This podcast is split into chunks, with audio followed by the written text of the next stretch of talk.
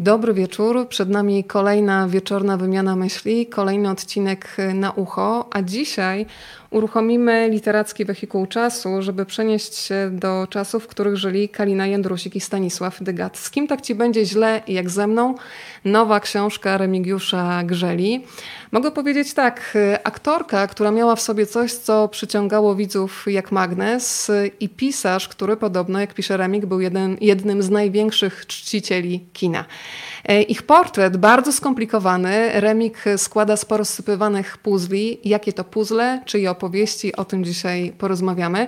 Zachęcam do tego, żeby witać się, mówić z jakich miejsc na świecie nas e, Państwo oglądają, a przy okazji, jeżeli chcecie, aby do tej rozmowy przyłączyli się Wasi znajomi i przyjaciele, to pod naszą transmisją jest po prostu guzik udostępnij. Wystarczy przycisnąć e, i ta rozmowa pojawi się również na Państwa profilu. A to jest już ten moment, kiedy przenosimy się do pracowni Remigiusza Dobry wieczór, Remiku. Dobry wieczór. Ja już udostępniłem przed chwilą. Ja też już udostępniłam tutaj, wiesz, mam człowieka za ścianą, który za to odpowiada. Ten człowiek to mój mąż, bez którego rozmawiam, bo lubię, by też nie istniało. Widzę, że już Państwo się witają. Mamy już na pokładzie Katowice razem z panią Małgosią. Jest Łódź się melduje. Dobry wieczór pani Majo. Jesteśmy też już za granicą razem z panią Sandrą, czyli tutaj mamy obecność e, z, z Niemiec zarejestrowaną. Sulejówek się kłania. Pani Agnieszka, mamy Głogów e, i mamy Kraków. Proszę do nas dołączyć dołączać. Remik, zanim otworzymy Twoją książkę, to wiem, że jesteś świeżutko po spotkaniu, no jednym z tych ostatnich przed zamknięciem instytucji kulturalnych w Falenicy. Rozmawialiśmy sobie trochę mm, poza anteną, jeżeli mogę użyć takiego sformułowania, ale teraz bym chciała, żebyś upublicznił, bo to było dość zabawne spotkanie, chociaż rozmawialiście o bardzo poważnych sprawach. Spotkanie w ogóle było świetne, dlatego że, że e, Paweł Felis, e, który prowadził tę rozmowę, e, skupił się bardziej na Stanisławie Dygacie, a jak ostatnio głównie mówiłem o Kalinie, więc to było dla mnie ciekawe. No ale, a, no i była publiczność, co jest w ogóle wyjątkowe teraz, bo wszystkie spotkania odbywają się online bez udziału publiczności, czy z udziałem, ale z publiczności, z publiczności na wyciągnięcie ręki. Natomiast rzeczywiście w pewnym momencie w pierwszym rzędzie bardzo smacznie zasnęła e, pani czytelniczka. To zawsze jest trochę krępujące, bo tak nie wiadomo, czy, się, czy to dlatego, że się przynudza, czy też po prostu e, aura sprzyja, Zmęczenie życiem. Zmęczenie życiem sprzyja temu, że że komuś zdarza się przysnąć w teatrze, w kinie czy na, na spotkaniu autorskim. Zawsze trudno jest dla prowadzącego jakoś wybrnąć z tego, ale mnie, nie wiem, mnie to po prostu, wiesz, jakoś yy, takie sytuacje zawsze prowokują i nie umiem, a z jednej strony mówię, bardzo poważne rzeczy, bo mówiliśmy o czasach PRL-owskich, służbie bezpieczeństwa, inwigilowaniu domu dygatów i tak dalej, no ale tu słyszę takie pochrapywanie z, z pierwszego rzędu. Widzę nawet kątem oka i nie mogę się po prostu skupić na tej rozmowie. I, no i powiedziałem, śmiejąc się właściwie, że no tutaj e, bardzo smacznie zasnęła sobie pani w pierwszym rzędzie i trochę nie wiem, jak się zachować, żeby jej nie przeszkadzać. No i tam pani sobie jeszcze pochrap, pochrapywała trochę. I ktoś z organizatorów ją obudził. I ona tak się ocknęła i mówi, dlaczego pani mnie budzi? I to, i, ale w ogóle spotkanie było bardzo ciekawe, tylko no, Rozumiem cię. Mówię, naprawdę super stacja Falenica, polecam, fantastyczne miejsce i bardzo dziękuję za zaproszenie. I Pawła Felisa też pozdrawiamy, też fantastyczny dziennikarz. Kiedy mówiłeś o tym spaniu, ja też pamiętam jedno spotkanie z, z seniorami, gdzie też w pierwszym rzędzie siedziała pani i spała na tak zwaną popielniczkę, czyli otwarte usta, bezszelestnie, bo nie chrapała, więc tutaj e, jedna z tych uczestniczek twojego spotkania poszła e, no, poziom wyżej tutaj. Ale zastanawiam się, czy Ale jako nie prowadzący... świadomości tego na pewno. Potem może ktoś jej doniósł. A Państwo nas pozdrawiają. Cały czas nowe osoby do nas e, dołączają. Bardzo się cieszę. Jest Kraków, Norwegia, e, Londyn gdzieś mi mignął przed chwilą i o, Hiszpania. Hiszpania, która jest bardzo bliska sercu Remika, prawda? Tak, bo tam dosyć często jestem. Mając e, takie sek sekretne, sekretne miejsce, do którego jeszcze. Remik, powiem Ci, że ja dzisiaj jestem trochę zestresowana, bo sobie uświadomiłam, że trochę w zasadzie będę zdawać kolejny egzamin, bo muszę Państwu powiedzieć, że Remik to oczywiście dramaturg, pisarz, kierownik literacki Teatru Żydowskiego, ale też mój wykładowca. E, I do Remika przychodziłam na wykłady e, zatytułowane między innymi Sztuka Wywiadu, więc zobaczymy, czy ten zdany egzamin nie zostanie po dzisiejszym no. spotkaniu odwołany, mam nadzieję. Ale Remik, powiedz jeszcze o takich Popatrz, twoich... jacy młodzi jesteśmy, a ty mówisz o jakiejś historii, która była faktycznie dosyć dawna, która się Zamieszła. Tak, zamieszła historia.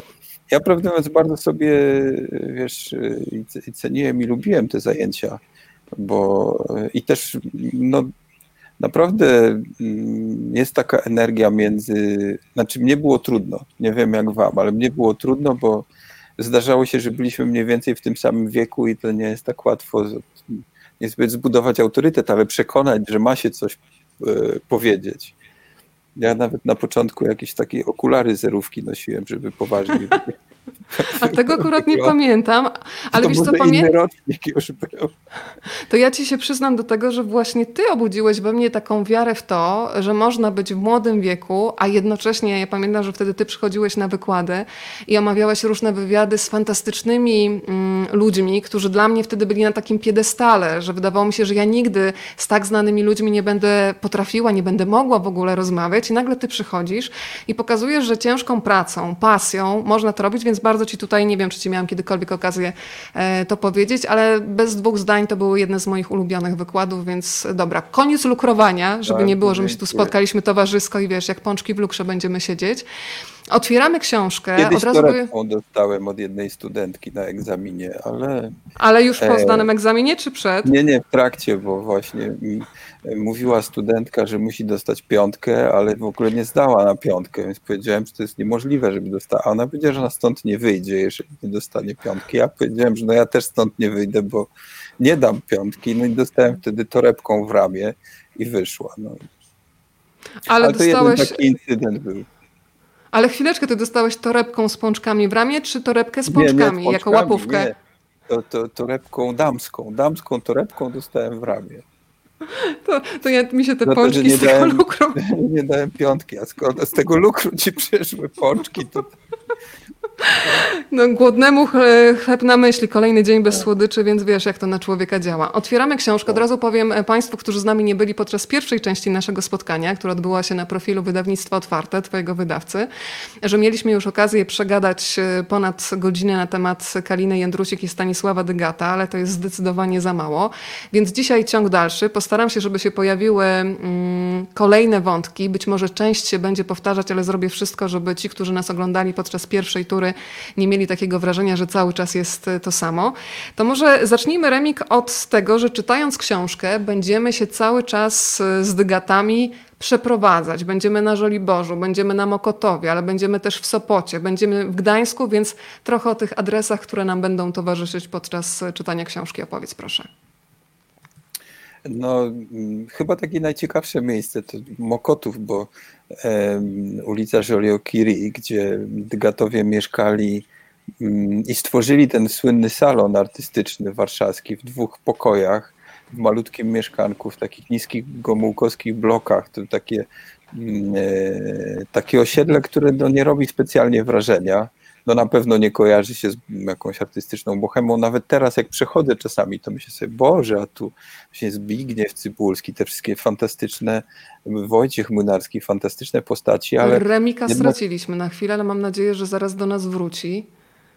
A, Czekam cały czas. Remik, czekamy. E, nie wiem, czy Remik mnie słyszy. Jeżeli ja nie słyszy, słyszę. to Państwo pozwolą, że ja będę korzystać słyszę, tak. no, z tego, co mam do dyspozycji, czyli z telefonu. I zaraz e, wróciłeś, Remik?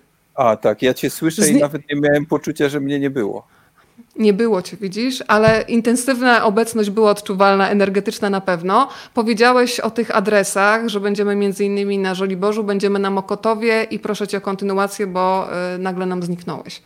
E, na, na, na Mokotowie, na ulicy Joliot-Curie, w, w takich gomułkowskich, niskich blokach, gdzie stworzyli salon artystyczny Warszawy, gdzie bywali ci najwspanialsi, jak Zbigniew Cybulski, Kazimierz Kuc, e, Wojciech Młynarski, Urszula Sipińska. No naprawdę lista tych postaci jest niebywała i tak stworzyli sobie takie to jest ciekawe nawet, że Zbigniew Cybulski mówił księstwo warszawskie, a kilkudziesięciometrowe mieszkanie. To taki niesamowity czas, kiedy po prostu ludzie byli dla siebie i tworzyli sobie rodzaj jakiegoś e, niezwykłego teatru. E, jakiś human theater, robili co, coś, co e, zachwycało innych, a nie potrzebowali do tego mm, właściwie nic poza wyobraźnią, osobowością, i jakimś, e, ja myślę, niebywałą inteligencją też, którą ci ludzie mieli. Ale to jest to pokolenie przedwojenne i wojenne jednak, co też, co też czyni różnicę. Powiedziałeś e, słowo teatr, więc wędrujemy też e, po różnych deskach teatralnych, jeżeli mogę tak powiedzieć. Jesteśmy w Teatrze Wybrzeże w Gdańsku, jesteśmy w Teatrze Narodowym, e, we współczesnym. Pojawia się bardzo istotna, istotny punkt w życiorysie Kaliny Jędrusik, czyli kabaret starszych panów. Która ze scen według ciebie była dla niej najistotniejsza, może inaczej, e, która ze scen spowodowała, że ona mogła zaistnieć jako aktorka, bo w tej książce jest bardzo mm, jasny przekaz, że tak naprawdę Kalinie Jędrusik zabrakło trochę takiego człowieka, agenta, który by nią pokierował, że wszyscy jakoś się zakotwiczyli na tej jej fizyczności, że ta fizyczność była jej atutem, ale jednocześnie mam wrażenie, że takim przekleństwem, jeżeli chodzi o tę zawodową część życia. Ja bym powiedział, że chyba na niej nawet zaciążył jeden agent, e, czyli mąż, czyli tak. Stanisław Dygat, który, który mm, Andrzej Skowroński pozdrawia. Pracowaliśmy w teatrze na, na Woli razem. Mm, zaciążył Stanisław Dygat, który decydował o tym, że, że, żeby odeszła na przykład z teatru współczesnego, który wymieniłaś, bo myślę, że teatr współczesny był takim, i Erwin Akser, jego dyrektor, był takim miejscem, w którym Kalina Jędrusik mogła pokazać swój talent i swój potencjał i niewątpliwie, gdyby w tym teatrze została, nie zagrała tylko kilku ról, być może byłaby w innym miejscu, bo ona właśnie, Warszawa odkryła ją w teatrze współczesnym. W momencie, kiedy ona zagrała w spektaklu mm, e, Opera za trzy grosze e, Brechta i, i Wajla w reżyserii Konrada Swinarskiego zresztą, no to przecież wielkie nazwisko teatralne. Kiedy zagrała w tym spektaklu, Warszawa się o niej dowiedziała, wszyscy zobaczyli jej niebywały talent aktorski, muzyczny, wokalny, E, w ogóle Warszawa nie widziała takiej dziewczyny jak Kalina Jędrusik, bo powiedzmy sobie, że ona studiowała, wychowała się w Częstochowie, studiowała w szkole teatralnej w Krakowie, potem miała angaż, propozycję pracy e, z opiekunką e, swojego roku Lidią Zamkow do Teatru Wybrzeże, bo Zamkow obejmowała dyrekcję tego teatru i e, właściwie potem bardzo szybko przyjechała do Warszawy i Warszawa zobaczyła ją tak naprawdę, e, ona była przez moment jeszcze w Teatrze Narodowym, ale zobaczyła ją w Teatrze Współczesnym. I myślę, że tam rzeczywiście Kalina Jędrusik e, zyskałaby mm, mm, takie miano aktorki dramatycznej. No ale do tego nie doszło, bo Stanisław Dygat bardzo nie chciał, żeby ona była z tym teatrem związana. I ona porzuciła, z tym, że jest taki moment, w którym chce tam wrócić, ale to już jest niemożliwe. W 1965 roku ona pisze list e, odręczny do Erwina Aksera, e, co rzadko robiła, przyznając się do tego, że zrobiła błąd, że zostawiła zespół tego teatru i że teraz uważa, że, że ze szkodą dla siebie i że chciałaby tam wrócić ale odpowiedzi Aksera na ten list nie było. Ja bym chciała dzisiaj Państwu pokazać sporo zdjęć, które otrzymałam z wydawnictwa Otwarte i od Remika. E, zaraz będę Państwu wszystko opowiadać. Remik, to ja będę pokazywać zdjęcia, a Ciebie poproszę o narrację. Skoro tak, mówimy dzisiaj o, Kal o tak. Kalinie Jędrusik i Stanisławie Dygacie, najpierw powiedz, gdzie ich widzimy, ale potem... Ale powiedzmy o tym, jak się zaczęła tak naprawdę ich miłość. E, ty go nazywasz wielkim Gaffim, tak? Wielki tak, Gaffi. Wielki Gaffi z Disneya. I ta filigranowa Kalina Jędrusik. Wielki, piszesz tak. dokładnie, 1,86 m wzrostu tak. i przywołujesz chyba Zuzannę Łapicką, która powiedziała, że kiedy po raz pierwszy go zobaczyła, to miała wrażenie, że Felini po prostu.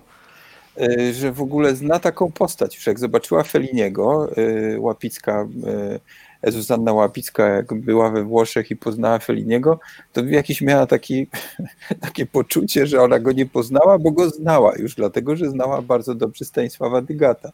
I jak się spojrzy na Kalinę Jędrusik, ale też pomyśli o jej osobowości, o, o, o takim rysie charakterologicznym, to wcale nie, nie jest daleko od y, tego typu postaci też, które lubiła kreować Julieta Massina.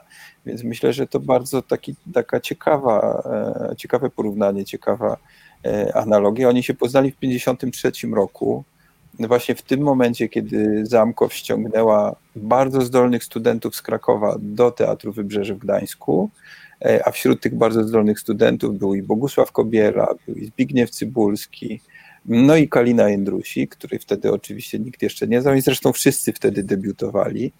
Mm, Stanisław Dygat miał już swoją biografię, bo urodził się w roku 1914, więc miał już, był już uznanym pisarzem mm, i przyjechał do Gdańska za swoją żoną, mm, pierwszą żoną, e, aktorką Władysławą Nawrocką, starszą od Kaliny Jędrusik, która również została zaangażowana w tym samym momencie do tego zespołu i zdarzyło im się też grać razem w spektaklu, dzieliły razem garderobę. E, no, kiedy Stanisław Dygat y, stanął w Sopocie na Monte Cassino i powiedział do swojej żony i do swojej córki, że teraz odmieni się ich życie, już wszystko będzie inaczej, e, no właściwie dotrzymał słowa, bo zmieniło się ich życie ponieważ zostawił e, Władysławę Nawrocką dla Kaliny Jędrusik. Na początku trochę oczywiście wypierając się, że się z kimś spotyka, i, mm, ale myślę, że jakoś ten rozwód z Nawrocką był błogosławieństwem. Witam kolejne osoby, które do nas dołączają. Bardzo się cieszę, że Państwo się tutaj meldują z różnych miejsc w Polsce, ale również na świecie. Przypominam, że w każdym momencie możecie też to spotkanie udostępnić Państwa e, znajomym i przyjaciołom, klikając po prostu guzik udostępnij pod dzisiejszą transmisją. Remik, e, przedstawiasz filmografię Kaliny Jędrusik. E, liczysz bardzo dokładnie i precyzyjnie, że zagrała w 33 filmach. Najczęściej jednak takie role trzecioplanowe, epizodyczne. E, przypominasz m.in. filmy z 57 roku Ewa chce spać. E, jest oczywiście podwójne życie Weroniki, chociaż tam epizodycznie Kalina Jędrusik się pojawia. Ja uwielbiam twoją powieść o filmie Janusza Morgensterna z 62 roku. Jutro premiera, bo tam jest ten dialog, który uwielbiam i stwierdziłam, że będę stosować w różnych sytuacjach, kiedy usłyszę... Pani nie ma pani hamulców, nie ma... na pewno to. A, tak, a ja odpowiem, mam, ale nie używam. Polecam tak wszystkim, którzy są po drugiej stronie. E, ale wspominasz Hotel Polanów. Wywołuje ten film, żeby żeby pokazać też Państwu kadry z tej produkcji. Opowiedz trochę więcej, bo ten Hotel Polanów jest dla Ciebie takim dowodem na to, jak wielką aktorką Kalina Jędrusik była i gdyby było więcej reżyserów takich jak e, niemiecki reżyser, który ją zauważył w teatrze, to być może ten jej talent miałby szansę mm, bardziej e, po prostu e, być doceniony, doceniony przez widzów, tylko tej szansy ona za często niestety nie dostawała. Może po prostu więcej grałaby, gdyby miała taki tak. film wcześniej w swoim dorobku. To opowiedz hmm, trochę o tym filmie. Tak, e, tak w ogóle jak wyobraziłem sobie, że jesteśmy w telewizji chyba, bo jak powiedziałeś, że masz taki kadr, to myślałem, że teraz fragment filmu będzie. Tadam, proszę bardzo. Tak jest. E, Hotel Polanów to jest film, który mm, Kalina Jędrusik zrobiła już właściwie pod koniec swojej kariery e, artystycznej, bo to jest początek lat 80. To jest kapitalny film, historia żydowskiej rodziny, która prowadzi w uzdrowisku, taki hotel uzdrowiskowy e, w Kudowie, rodzina Polanów, ona zagrała Józefinę Polanową, czy Józefinę Polan i mm, I to jest, e, i to jest taka postać, która e, jakby wszystkim zarządza. To znaczy, ona musi mieć pod kontrolą swoją rodzinę, ma taki wyższy cel, którym jest uratowanie tego hotelu. Historia dzieje się w, czasie dziesięcioleci, więc to jest jakby historia tej rodziny też pokazana i też epoka, bo jest pokazany czas. Właściwie jak kończy się pewna epoka, czyli kończy się E, wiek XX, zaczyna XXI, za chwilę e, rodzący się faszyzm. E, te napięcia są tam bardzo, bardzo odczuwalne. i właściwie dla uratowania tego hotelu jest w stanie poświęcić wszystko, czasami nawet członków swojej rodziny. To jest kapitalna rola. Kalina zagrała tam w trzech odcinkach. Te odcinki mają ponad godzinę 30, więc to jest naprawdę duży serial i zagrała rolę wstrząsającą, właściwie kreację, rolę jakiej nie zagrała w czasie całego swojego życia. Sama żartowała, że taką rolę to mogłaby w Hollywood spokojnie zagrać. E, zagrało tam więcej zresztą polskich aktorów w tym, w tym serialu. No ona miała to szczęście, że zagrała główną rolę, ale jest też pani Elżbieta Starostecka, która gra e, córkę Polanów. Mm, no i, i, i ten film miał tego pecha, że po rozpadzie e, NRD skomplikowały się prawa autorskie. Dzisiaj nie wiadomo do kogo należą i producenckie, w związku z, z, czym ten film nie może być pokazany. Także ta najwspanialsza rola, jaką Kalina Jędrusik e, stworzyła, to jest rola, jakiej dzisiaj nie można zobaczyć i E, no i to, to, to, to jest du, duży jakby żal, że jej, się, e, że jej się nawet po śmierci jeszcze to przydarzyło. Rzeczywiście mówimy o 33 rolach, z których w większości, tak się moja książka zaczyna takimi słowami, epizody, epizody, same epizody. E, myślę, że Kalina chciałaby grać dużo więcej, ale też rozmawiałem, Obieta Ficowska, bardzo pozdrawiam, ale rozmawiałem też z reżyserami, którzy nie obsadzali Kaliny w filmach. Nie obsadzali, bo mówili, że myśleli, że ona jest aktorką, właściwie uważali ją za aktorkę teatralną. Czyli de facto to mm, myślę niszczy trochę taki mit, który jest dzisiaj, że, że Kalina była taką postacią popkultury, kina, podczas gdy tych ról głównych, jak choćby w filmie Lekarstwo na miłość, też można powiedzieć, że to była hostka, jest prawda, pewna ta tak. historia, która jest, to jest bardzo uroczy film, to bez dwóch zdań, ale, mm, ale nie jest to taka rola, jak zagrała w, w Hotelu Polanów. Zagrała bardzo, bardzo niewiele i myślę, że mm, teraz wracam do tego początku naszej rozmowy, kiedy mówiłaś o tych różnych miejscach i wymieniłaś kabaret starszych panów, że to tak. kabaret tak. starszych panów Skaliny Jędrusik e, stworzył gwiazdę i tu nie mam wątpliwości, że dzięki tym piosenkom Kalina przetrwała. To ja teraz wywołam kolejny mm, kadr. Znowu się poczujesz jak w telewizji, chociaż teraz trochę jak w teatrze. I tak. przeczytam fragment y, z Twojej książki, tak żebyśmy tak. mogli rozwinąć ten wątek. Na zdjęciu Państwo widzą zarówno Kalinę, jak i Alicję Migulankę, y, ważną na jakimś etapie życia dla Kaliny. E, co ci tłumaczyła pani Zofia Czerwińska, niezapomniana? Kicia kochała talent Kaliny, tłumaczy mi Zofia Czerwińska. Do tego stopnia, że chociaż od niej rok młodsza, jeszcze w szkole teatralnej zaczęła jej matkować. Gotowała jej prała, Kalina była dla niej świętością. Kicia się kurwa do niej modliła. I nagle pojawił się Staś. Kicia za nim nie przepadała, on to czuł. Może nawet powiedział do Kaliny ona albo ja. Kicia zrozumiała, że nie ma co już robić w tym domu. Patrzyła, jak Staś jej tę świętą odbiera. Kiedy wyjechali do Warszawy, wpadła w rozpacz. Koledzy myśleli, że się zabije. Kalina z niej najzwyczajniej w świecie zrezygnowała. Rezygnowała zawsze, kiedy przeszkadzała jej miłość. Nawet powiedziałam Kalinie, że z Kicią to nie jest w porządku. Tak, ale ona ma swoje życie, ja swoje. Ja nie mam sobie nic do zarzucenia i zbyła temat. Wkrótce Kicia wyjechała do Warszawy, ale przyjaźni między nimi już nie było. Proszę rozwiń ten wątek, ale też powiedz trochę o pani Zofii Czerwińskiej, bo to jest idealny mhm. moment, żeby ją wspomnieć. To, w jaki sposób obrazowy ona ci opowiada o Kalinie Jędrusik, e, to są po prostu przesmaczne opowieści. No Zosia w ogóle była, mówię po imieniu, bo mieliśmy taką właściwie rodzinną relację. Taką osobą, która bardzo dosadnie i bardzo konkretnie opowiadała i bardzo obrazowo I, I tu mi się przydarzyła niezwykła historia przy tej książce. Mm, a w ogóle mm, e, Zosia jest taką osobą, mówię, jest, e, którą w Warszawie znałem najdłużej. Właśnie znałem ją jeszcze zanim przyjechałem do Warszawy i korzystałem z jej gościnności. Dzięki Zosi Czerwińskiej mogłem całe studia przemieszkać tuż przy uniwersytecie na ulicy Okulnik 11a. I rzeczywiście było tak, że, że Zosia już wiedziała, że ja pra, pracuję nad książką o Kalinie Jędrusik i Stanisławie Dygacie. Mm, ona ich bardzo dobrze znała, dlatego że studiowała też w, w krakowskiej szkole teatralnej, tylko była niżej od Kaliny jak przyszła do szkoły, to Kalina tam była już postacią taką, do której się ludzie modlą, nie tylko e, Alicja Migulanka, czy Kicia Migulanka, jak e, e, mówił, mówili na nią przyjaciele. I e, Zosia powiedziała, ja ci muszę opowiedzieć o Kalinie i Stasiu, nawet ja, ja nie zdążyłem o to poprosić.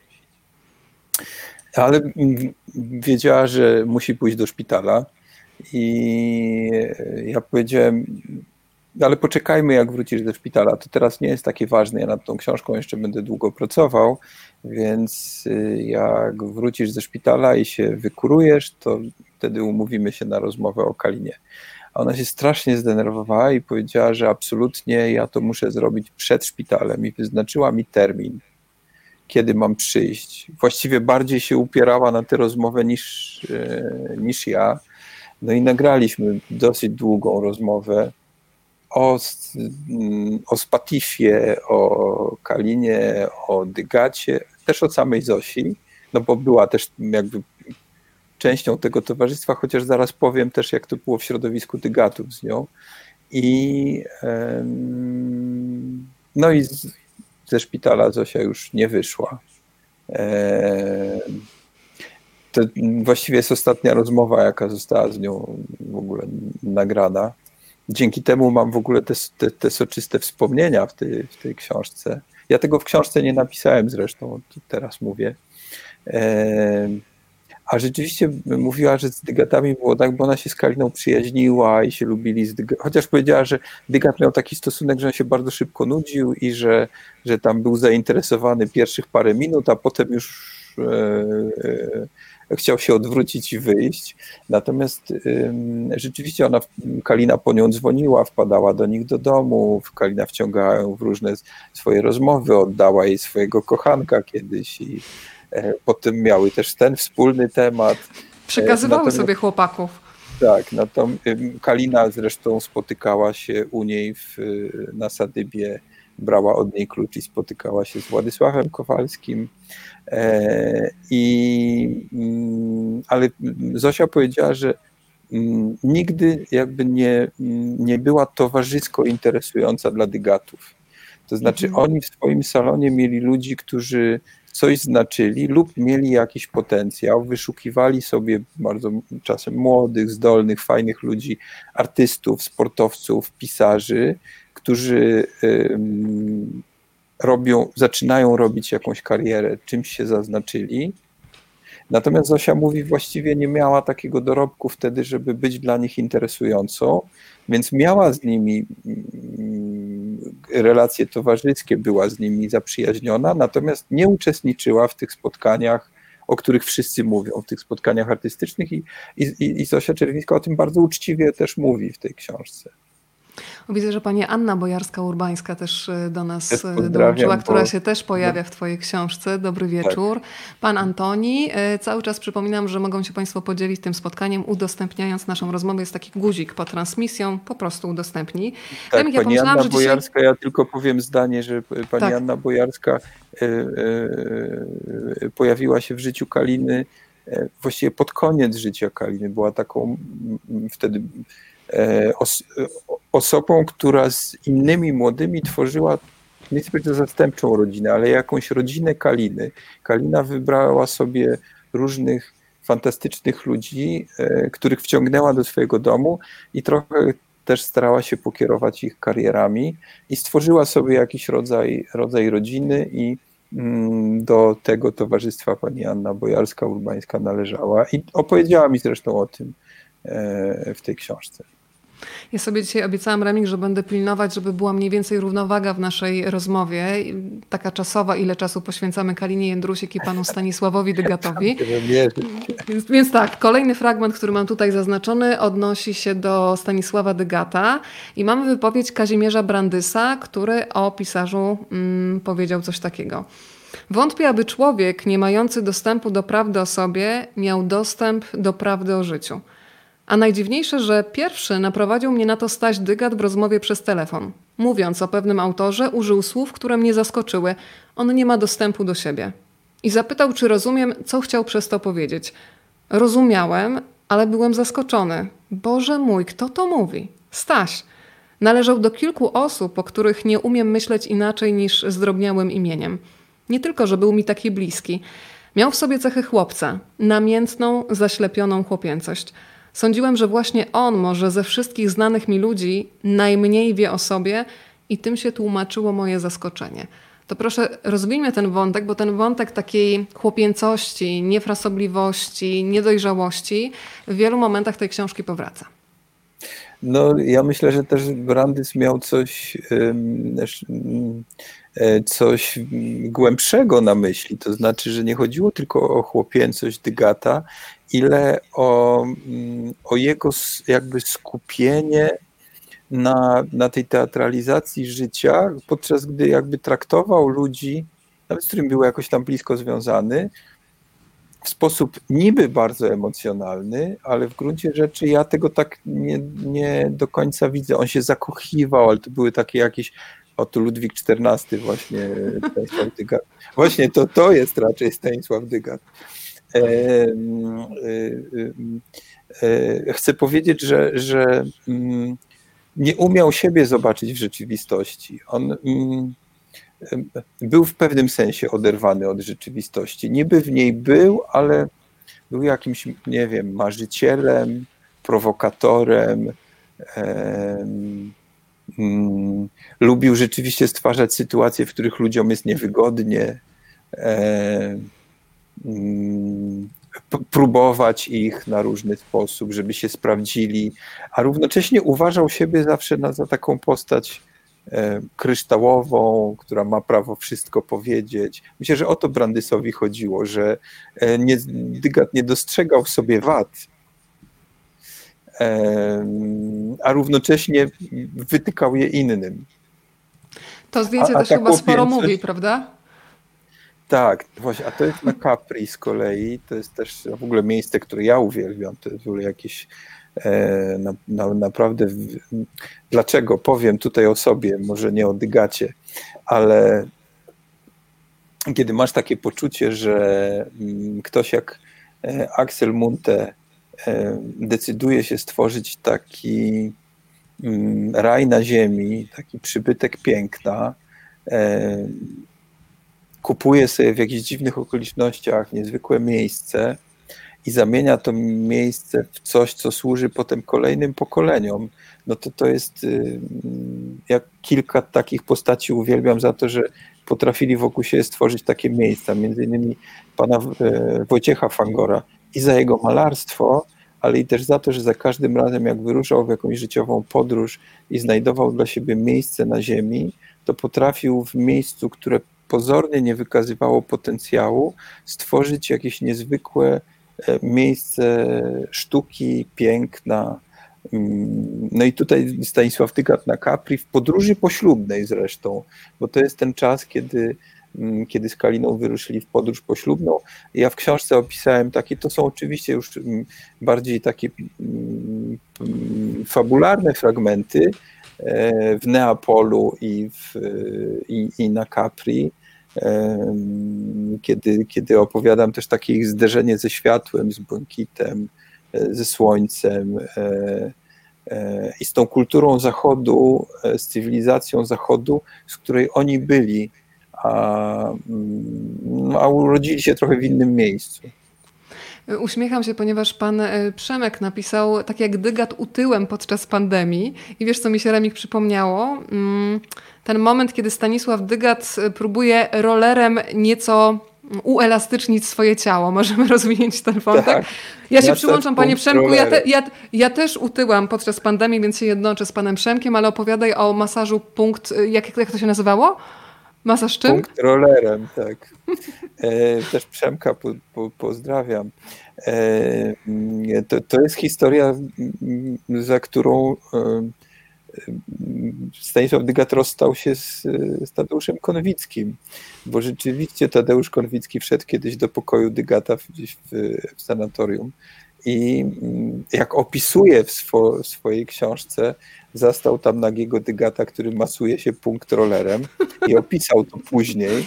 Upokarzające. Jak opisał to, opisał tę scenę, plus jeszcze napisał parę innych e, przywar dygata.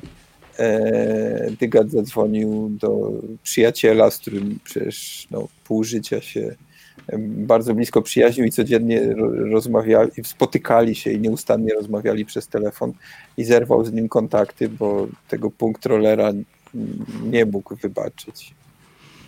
To ja teraz przywołam niezwykłą postać. Remik, to jest e, twoja zasługa jako autora tej książki że odkrywasz coś, o czym do tej pory nikt nie wiedział. Myślę o takim temacie, który był nawet obcy dla samego Stanisława Dygata.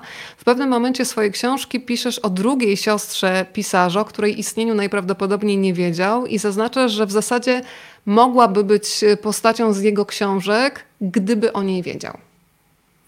Tak, i to jest w ogóle, aż tu mam ciarki, bo to jest taka historia, zawsze się, e, jak wyruszamy w taką podróż e, biograficzną, kiedy e, poznajemy czyjąś historię,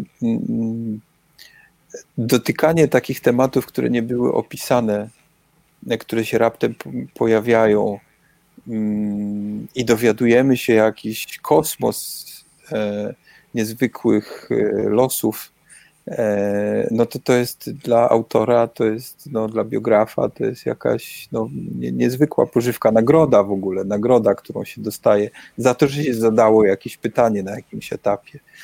I rzeczywiście mm, to jest historia, która bardzo dużo tłumaczy z tego, jaką postacią był Stanisław Dygat.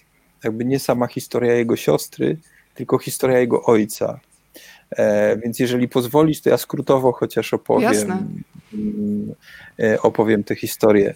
E, Stanisław Dygat mm, miał siostrę z pierwszego małżeństwa swojego taty, Antoniego Dygata, który był znanym architektem warszawskim.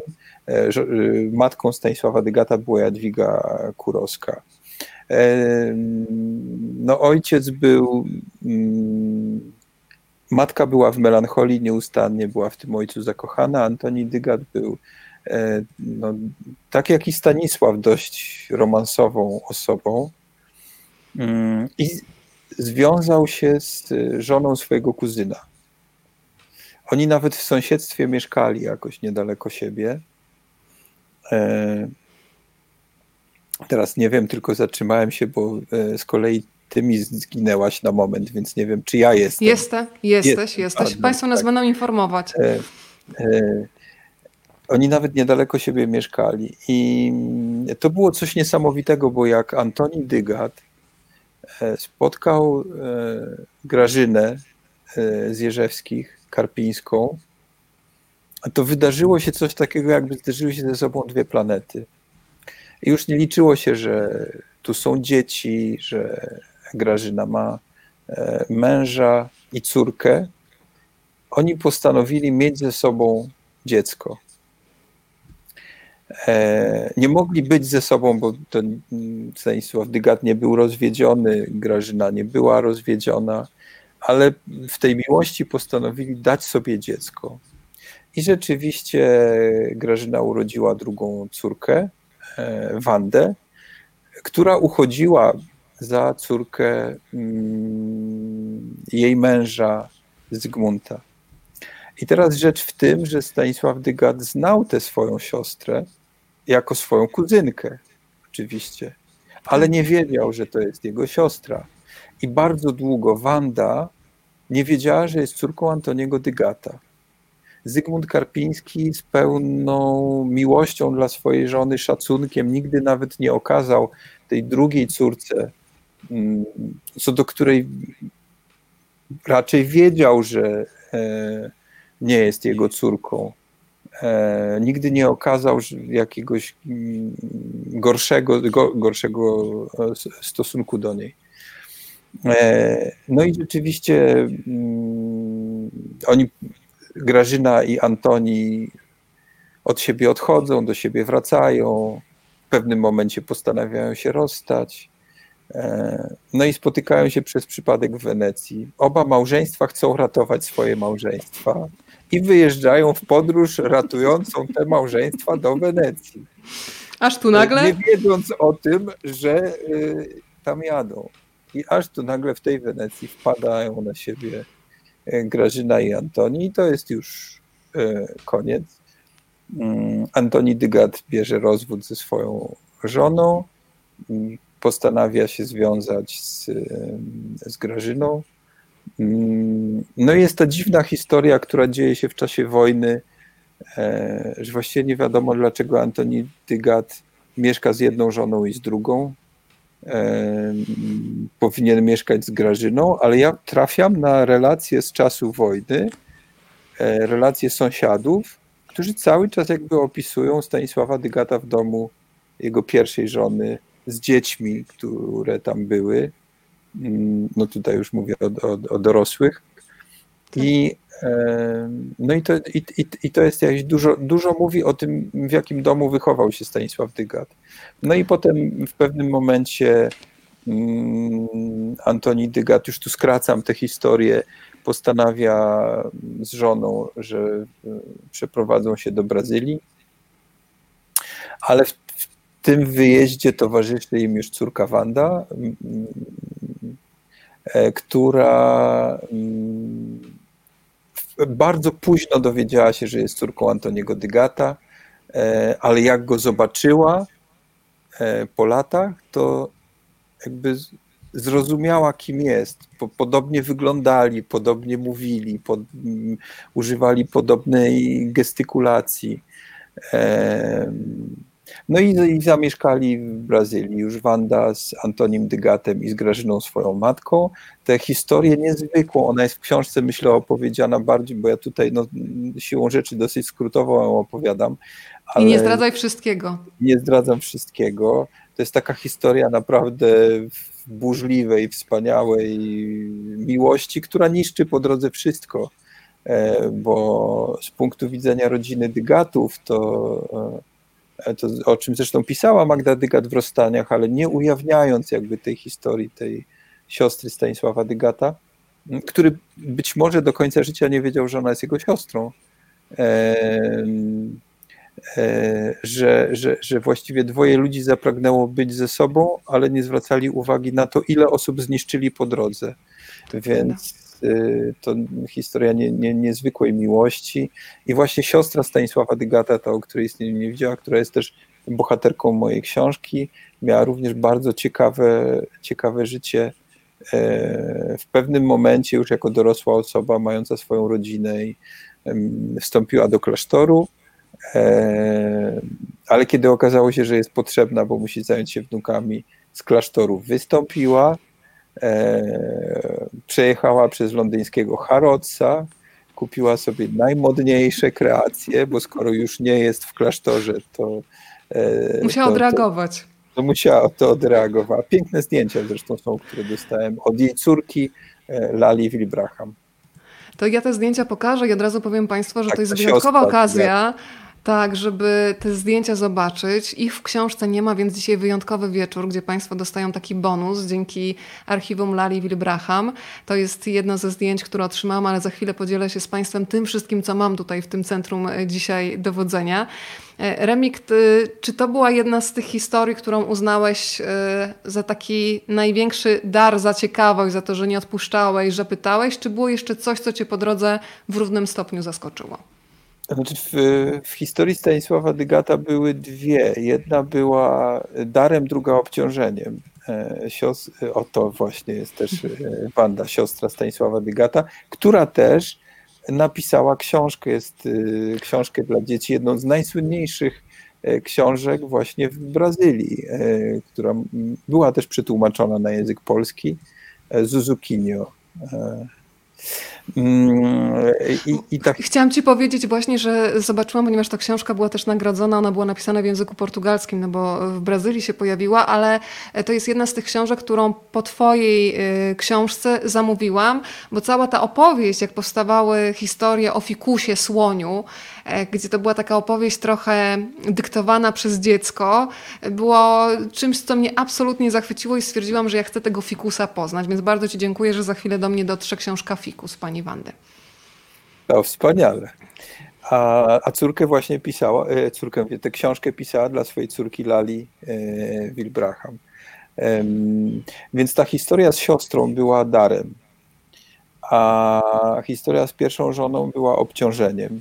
Dlatego, że mm, kiedy studiowałem tę biografię Stanisława Dygata e, i, i znajdowałem takie powielające się, powielające się zdanie, że w czasie wojny e, pracowała, te, niektórzy pisali debiutowała, pracowała w Teatrze Komedia w Warszawie. To było coś takiego, co od razu zapaliło e, lampkę. Jak to pracowała w Teatrze Komedia? Przecież aktorzy wtedy pracowali w kawiarniach. Mhm. Jak można przejść obojętnie wobec zdania, w czasie wojny aktorka pracowała w Teatrze Komedia w Warszawie. Teatr Komedia był teatrem jawnym, czyli pod auspicjami niemieckimi. Został założony przez agenta niemieckiego wywiadu Igo Syma. Hmm, oczywiście dzisiaj wiemy już, że Teatr Komedia był także taką komórką łakowską, takim miejscem, gdzie przekazywano sobie różne informacje, ale wówczas to była totalnie sprawa zakonspirowana i kilka osób dosłownie o tym wiedziało. Natomiast wszyscy zatrudnieni w teatrze, prawie wszyscy zatrudnieni w teatrze, ludzie poza tymi kilkoma, nie mieli zielonego pojęcia, że tam jest jakaś komórka akowska, czyli mm, de facto pracowali w, w teatrze e, pod auspicjami niemieckimi wystawiając się zresztą na pewien ostracyzm środowiska aktorskiego, bo przecież to było wtedy podzielone środowisko, bo ZASP, czyli Związek Artystów Scen Polskich, jednoznacznie mówił, że aktorzy nie powinni współpracować z teatrami jawnymi. Mhm. No i mm, w związku z tym prześledziłem historię Władysławy Nawrockiej, E, okazało się, że to nie był tylko epizod, że zagrała bardzo wiele spektakli e, w tym teatrze i w teatrze miniatury, drugim teatrze e, jawnym. Właściwie do wybuchu powstania warszawskiego była związana z tymi teatrami. Mm, I potem zapoznałem się z materiałami z weryfikacji aktorskiej, czyli z sądu koleżeńskiego. To jest dokładnie to, o czym jest film Jak być kochaną, e, gdzie pani Barbara Kraftówna gra Felicję, taką aktorkę, która e, zostaje skazana przez, e, przez sąd aktorski za, za współpracę z niemieckim teatrem. Zresztą na bazie scenariusza Kazimierza Brandysa, który tutaj został wymieniony. I gra tam Kalina Jędrusik też w tym filmie. Tak. No i dla mnie właśnie to było dużym obciążeniem, ponieważ ja musiałem jakby mm, bardzo uczciwie rozstrzygnąć te sprawy. Co to było, jakie były wybory, dlaczego, jaka była motywacja. Pewnych Mogę zacytować fragment? tak, dotyczący oczywiście. tego wątku, bo myślę, że myślimy tutaj równolegle, bo też sobie zaznaczyłam jako jeden z bardziej przejmujących wątków w Twojej książce. Ty przypominasz między innymi historię Kazimierza Junosza Stępowskiego czyli słynnego profesora Wilczura z filmu Znachor z 1937 roku, um, uważanego za germanofila, nie tylko dlatego, że zdarzyło mu się powiedzieć Polacy to marna rasa spodlona, za co Polacy ciskali mu petardy pod drzwi, pisze, że odrzuca złożoną mu przez Syma mm, propozycję udziału w antypolskim filmie Heimker, choć wabią go dużą garzą, a kiedy to nie przynosi skutku, straszą szantażem. Kategorycznie odmawiam, powiedział. Możecie panowie robić, co uważacie za stosowne. Nazywam się Junosza Stępowski, a za udział w tym filmie powinien Polakowi każdy napluć w oczy.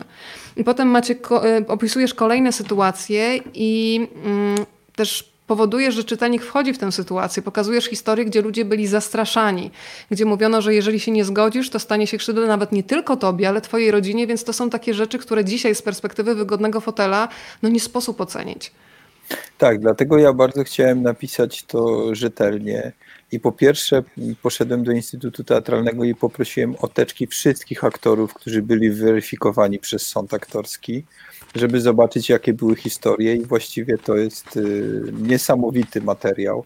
Jak ludzie w pewnym momencie po wojnie, przecież niedobitkowie czasami z różnych stron Polski stawali przed tym sądem, żeby przejść weryfikację po to, żeby dostać pracę, bo trzeba było przejść weryfikację, żeby mieć pracę w teatrze.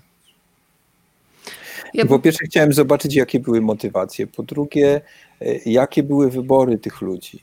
Jaka była skala tego.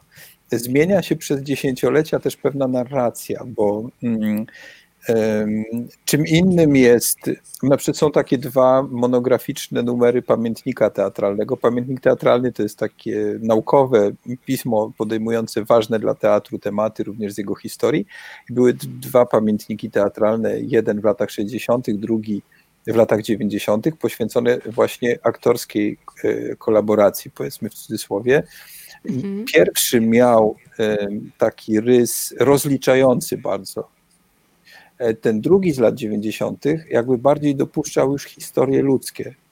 E, nie chcę powiedzieć, że był usprawiedliwiający, ale, mm, ale nie miał tego oskarżycielskiego tonu, jaki miał ten pierwszy. Jest też rozmowa Małgorzaty Szejnar z Bogdanem Korzeniewskim, książka Wywiad e, Rzeka na ten temat. Tam jest bardzo jednoznaczne stanowisko profesora Korzeniewskiego. Jest też książka Janiny Hery, E, która wyszła niedawno. To jest duża, taka monumentalna rzecz, która zbiera tę historię. Ona jest jeszcze w innym tonie, więc są bardzo różne narracje. Ja to wszystko przeczytałem, żeby móc napisać ten rozdział. Zadzwoniłem do Andrzeja Kunerta, e, który jest też specjalistą od tej sprawy, od tego czasu, żeby się w pewnych sprawach konsultować, powiedzieć o swojej intuicji, czy ja myślę dobrze, czy ja myślę źle, E, rozmawiałem z profesor Anną Kuligowską-Korzeniewską na ten temat. Naprawdę, żeby napisać ten rozdział e, i ani oskarżyć, ani rozgrzeszyć pierwszą żonę Dygata, no, poświęciłem temu bardzo dużo czasu i dużo badań.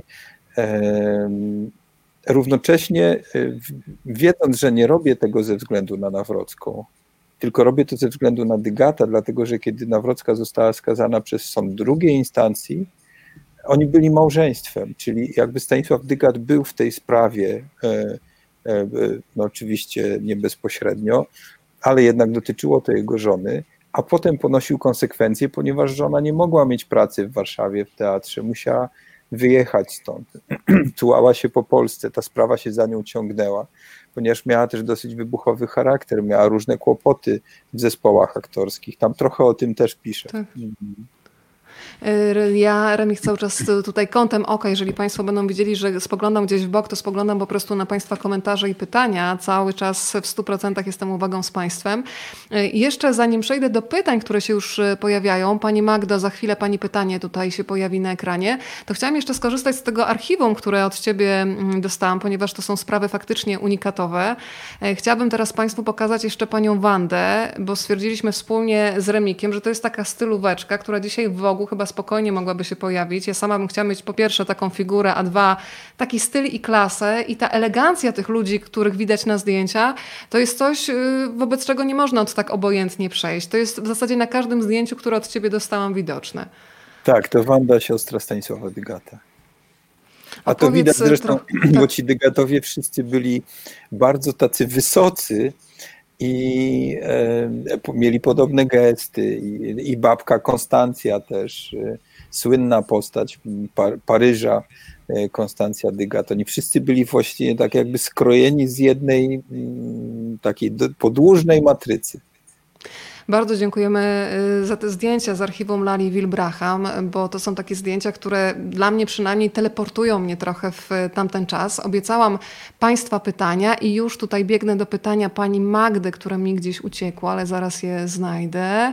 Biegnę, biegnę, biegnę. Jest pani Magdalena. Ile lat miała Kalina, kiedy spotkała Stanisława Degata po raz pierwszy? Ja Remik dobrze pamiętam, że chyba miała 24, on był 16 tak, lat 20, starszy. 23, ona się urodziła w 30 w 53 się poznali, ale w 54 się związali. Rzeczywiście poznała go w 53 roku na premierze, bo Stanisław Dygat przyjechał na premierę swojej żony i Kalina Jędrusik grała w tym spektaklu. Był spektakl Barbarzyńcy i to 80, e, 53 e, rok, ale w 54 już się ze sobą związali. I byli ze sobą 25 lat. Bardzo tutaj e, na miejscu jest pytanie jeszcze pana Przemysława, tym bardziej, że Remik wiem, że jest szansa na to, żeby dostać twój e, autograf, nawet w dobie lockdownu. Czy ja dobrze pamiętam, że księgarnia Wrzenie Świata ma taką możliwość, że można się zgłaszać z prośbą o dedykację i autograf?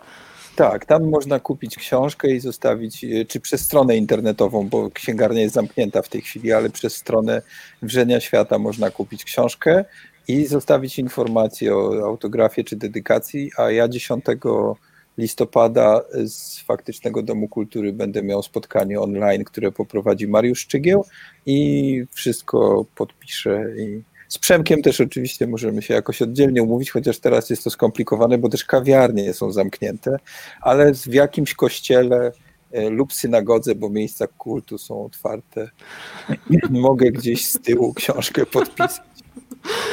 Obaj panowie do zjedzenia, myślę o tobie i o Mariuszu Szczygle, więc zapraszamy na kolejne spotkanie w, wokół twojej książki, bo to jest tak, że podczas każdego spotkania trochę innych wątków dotykamy, więc ja też y, tym razem z drugiej strony jako publiczność na pewno zasiądę. Wracamy do Kaliny, bo obiecałam, że tutaj będę dbała o równowagę i znowu się zanurzam w twoją książkę i fragment, który brzmi następująco. Starsi panowie szukali lirycznej dziewczyny, a Kalina okazała się idealną, liryczną dziewczyną. Łamała tabu, ale w duszy była przedwojenna jak oni. Miała tajemnicę, której potrzebowali. Miała się pojawiać i znikać jak mogiełka. Określenie przybory. Mieli nadzieję, że i ona się kieruje tą maksymką, moc radości, wzmacniać smutku odrobinką. odrobinką. Ale jeszcze powiedz, w jakim momencie ich drogi się zetknęły, bo tutaj już mamy tę opowieść, kiedy ona już jest częścią kabaretu starszych panów, zresztą możesz też wspomnieć o zespole. E, ci, którzy nie znają kabaretu starszych panów, a myślę, że sporo młodych ludzi może mieć e, taką nieznajomość w sobie, no, kiedy się wraca po latach, to można powiedzieć, że dzisiaj już kabaret tego typu zupełnie nie istnieje. Inteligencja, lekkość, zabawa słowem, czar i wdzięk, coś czego się nie można nauczyć. Więc jak Kalina Jędrusik y, trafiła do kabaretu starszych panów? Tu chyba trzeba jeszcze powiedzieć, że to, że takim nie, niepowtarzalnym zjawiskiem był kabaret i że potem trudno było, bo nawet kiedy mm, aktorzy innego pokolenia zaczęli wchodzić do tam Divertimento było jeszcze do tej grupy, to, to, to, to, e, to nie było takie łatwe, dlatego że y, to byli ludzie przedwojenni. Przepraszam, oni pamiętali oni pamiętali taką Polskę e, elegancką, Polskę kabaretów, Polskę Adri e, i zaczął się PRL, zupełnie inne inna sytuacja, inne możliwości i inna rzeczywistość, jakaś niezwykle brutalna. E, I, w związku z tym oni ten frak, tą elegancję z tym frakiem przenieśli do rzeczywistości PRL-owskiej. Więc, przepraszam, tak kątem oka patrzę, ale mój kot chce wejść z ogrodu. Bardzo dobrze, możesz go wpuścić. Oczywiście. Tym bardziej, że wątek zwierzęcy, ja dzisiaj obiecałam też to swojemu czworonogowi się pojawi. Powiem Państwu, że tak mentalnie machałam ogonem na myśl o dzisiejszym spotkaniu z Remikiem, a psy w życiu y, Kaliny Jędrusik też były istotne. Powiedziałam, jest, że y, Remik, że na myśl Ale właśnie tutaj cały czas widziałem tylko łapą w drzwi, więc... Takie rozpaczliwe, wpuść! Tak, takie, Coraz zimniej, tak, słuchaj, na zewnątrz. Stresowało mnie to, bo tu mówię o frakach, a tu... I to zaraz przejdziemy... Tak, tak obiecałam, że, że będzie też wątek zwierzęcy, to za chwilę, ale skończ myśl, bo ci przerwałam z tym kabaretem starszych panów, a potem przejdziemy do mentalnego machania tak, ogonem i, to... i do Pekińczyków, Kariny. Tak, i, to I rzeczywiście... Państwo piszą, że chcą zobaczyć koty, Remik. Myślę, że powinieneś spełnić to marzenie. Pani Sandra z Niemiec. No, ja no i jak? Mogę, po, mogę poszukać. A ja zapytam, czy Państwo są równie ciekawi jak ja, jak się koty nazywają, bo to też sporo mówię o kociarzach i o właścicielach. Pani Magda, tradycje starszych panów są jednak twórczo kontynuowane przez Michała Safina Błażeja Stary Szaka, ideę klubu komediowego, żeby nie było tak żałobnie. E, Michał Sufin Błażej Staryszak. Okej, okay, bardzo dziękuję Magda za to spostrzeżenie. I jest tak kot, jaki on jest tak przerażony, on nie wie, co się tak, dzieje. Tak, to jest, jak się właśnie nadaje. Z, się nadaje Powiedz, jak on się nazywa. Alfred. Alfred. Alfred. A skąd się wzięło imię Alfred? O, to y, nazwała go y, Agata Kabat, moja agentka. Zamienię tylko. Y, Agata Kabat, moja, moja agentka, w momencie jak tutaj Alfred się od, znalazł sam, od, oddzielna historia, i się pojawił i powiedziała Alfred. I tak został Alfredem. Został Pani Alfred. Ania pyta, ile jest kotów u ciebie jeszcze? Czy Alfred Dwa. jest y, jedynakiem? A gdzie jest drugi? E, Państwo zaraz nie, będą domagać jest... drugiego. Tak, ale nie będę szukał, bo już na to nie mamy czasu. Żeby... Ale mam nadzieję, że on tam łapał się nie domaga wyjścia. Nie, nie, nie, no to okej, okay. Państwo mówią, że słodziak, pozdrowienia od kota Malwinki. Proszę przekazać. E, a teraz wracamy do kabaretu starszych panów. I tutaj pani Ukradł Magda, kiedy. Show po prostu. Zostańmy przy jednym. Zawsze Ale zobacz, co pani Magda napisała jeszcze. E, tradycje starszych panów są jednakowo twórczo kontynuowane przez Michała Sufina, Błażeja Staryszaka i ekipę klubu komediowego, żeby nie było tak, że nie, ale my w ogóle nie mówiliśmy, że nie ma. Ja tylko powiedziałem, że.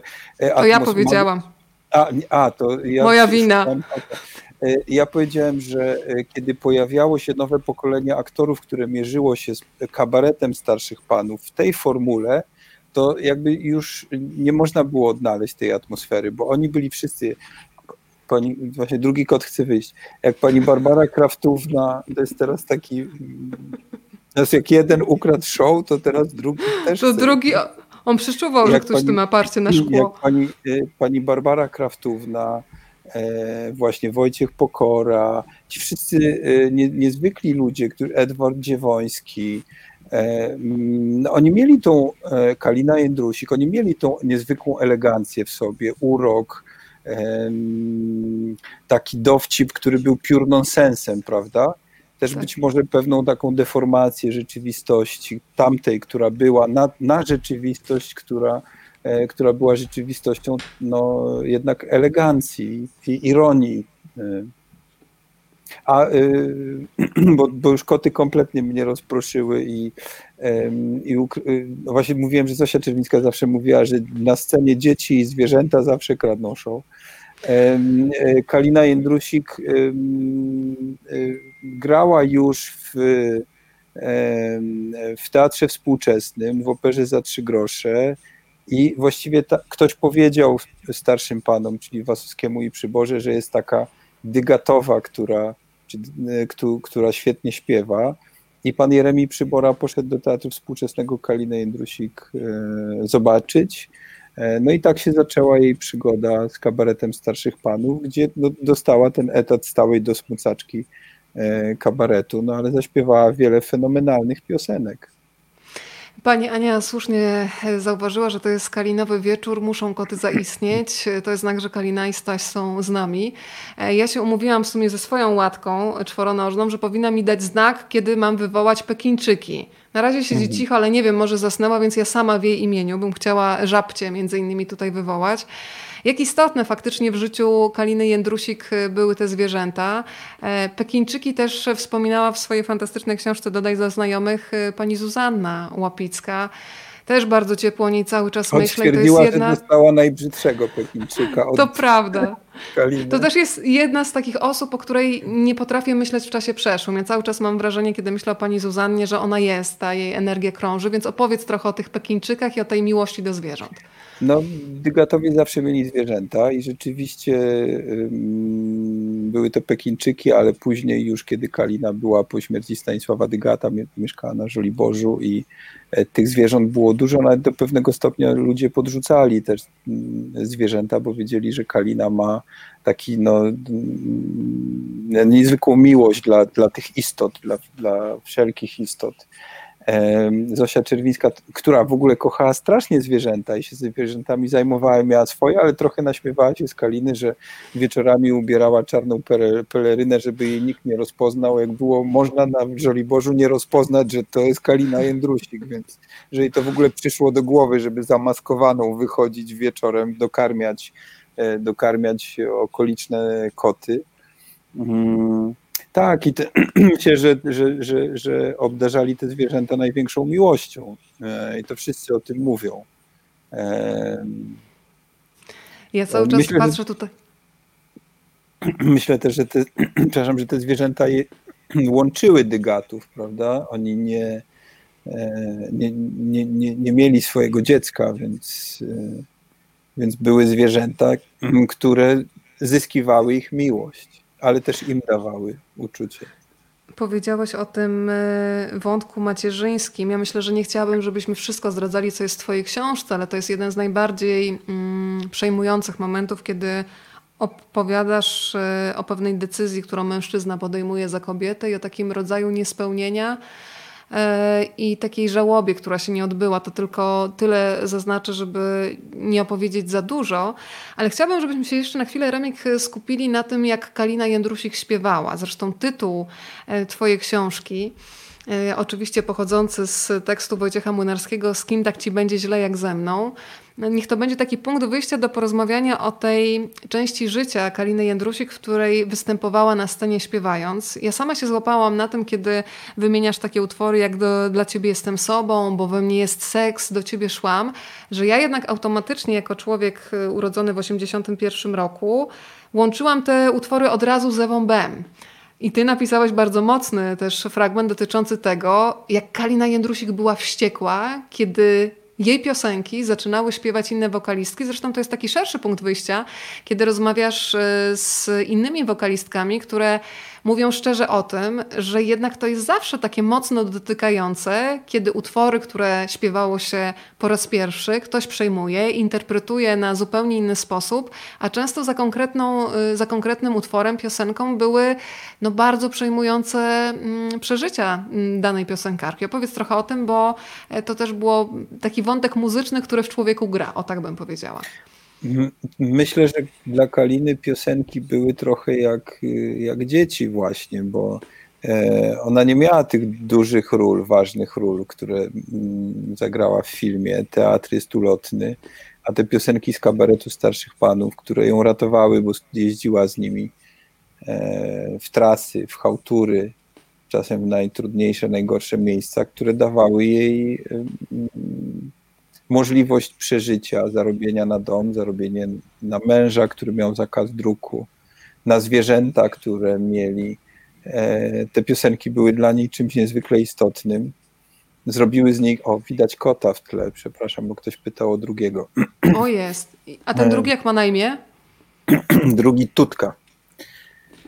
A Tutkę kto ochrzcił? A, to jest też oddzielna historia, więc się umówimy na rozmowę o zwierzętach kiedyś. Dobra.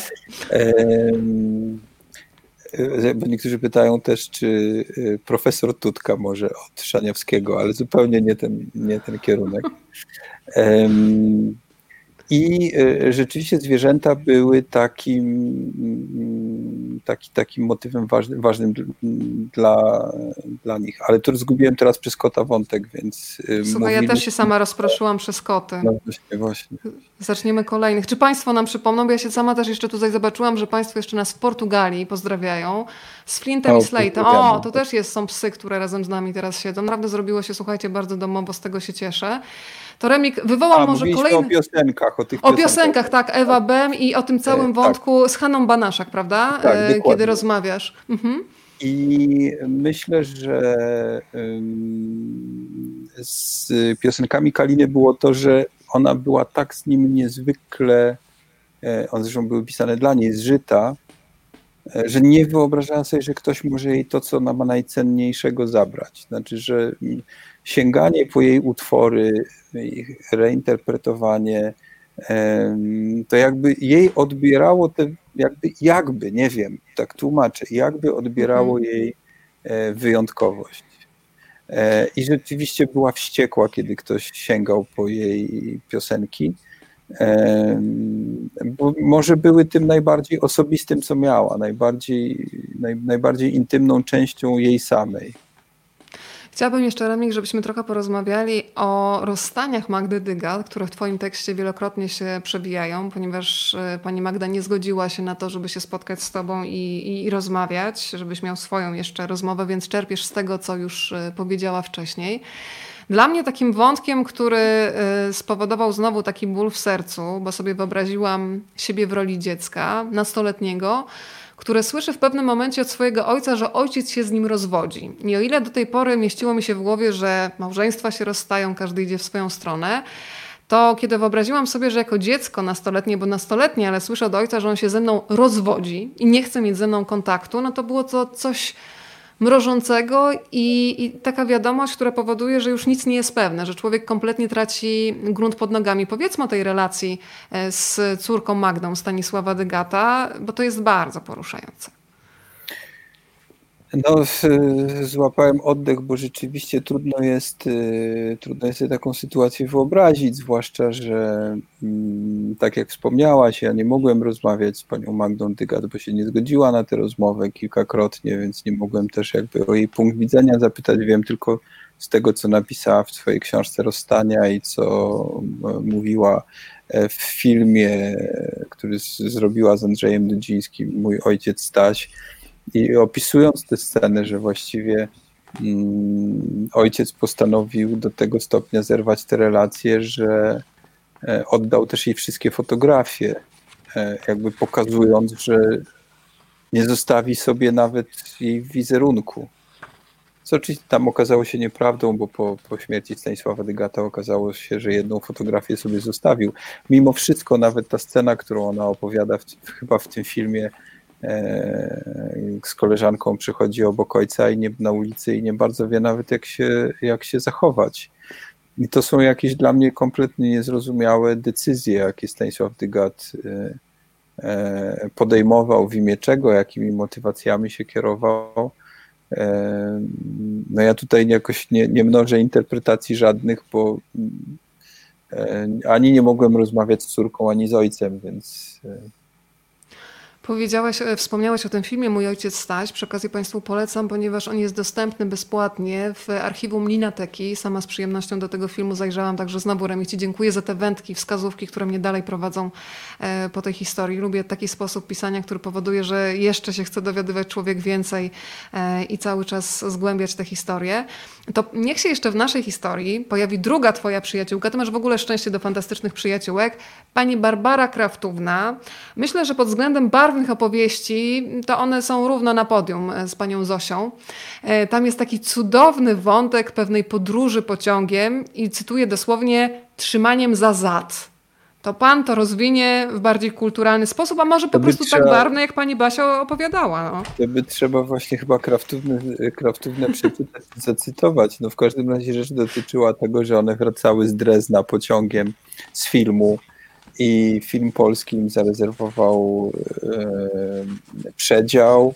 E, one były w nim same, ale potem dojeżdżały do granicy i konduktor mówi, że jeżeli panie chciałyby pójść do toalety, to teraz, bo e, najlepiej będzie, jeżeli ja w pewnym momencie zamknę na kluczyk ten przedział, bo na granicy dużo osób wsiądzie do pociągu, będzie chciało jechać do Wrocławia, a skoro jest wykupiony dla was, to nie ma sensu, żeby ktoś jeszcze do was dosiadał.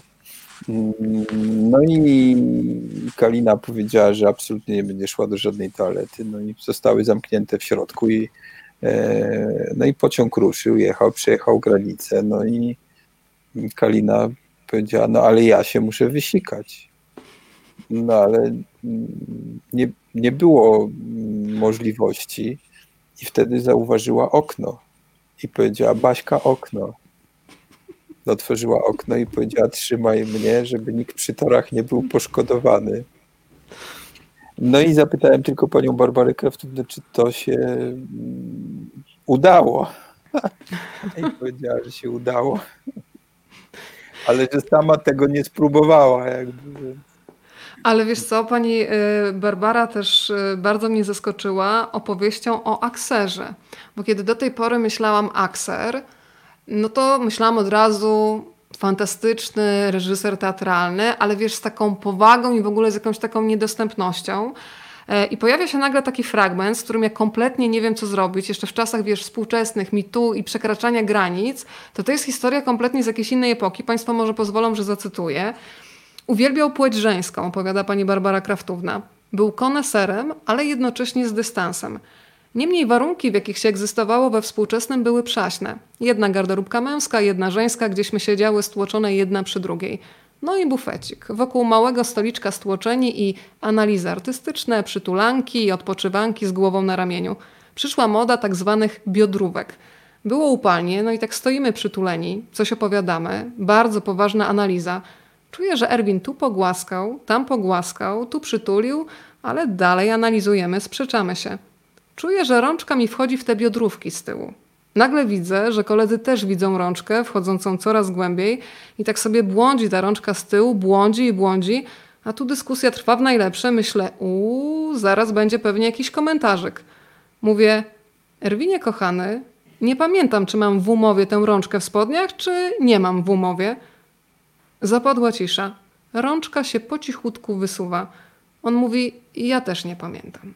I to jest historia z kompletnie innych czasów, e, pokazująca przekraczanie granic, ale też to, jak. E, no właśnie, w jaki sposób pani Barbara o tym opowiadała, bo ona stawia granice, cały czas wchodząc w jakąś konwencję, no ale jednak jakby nie było, to jest przekroczenie konkretnych granic, e, ale chyba też pokazuje sposób, w jaki wtedy się reagowało i jak dzisiaj zareagowano by no, w zdecydowany sposób i to już by nie było gierki i bawienia się chyba tę, tą sytuacją.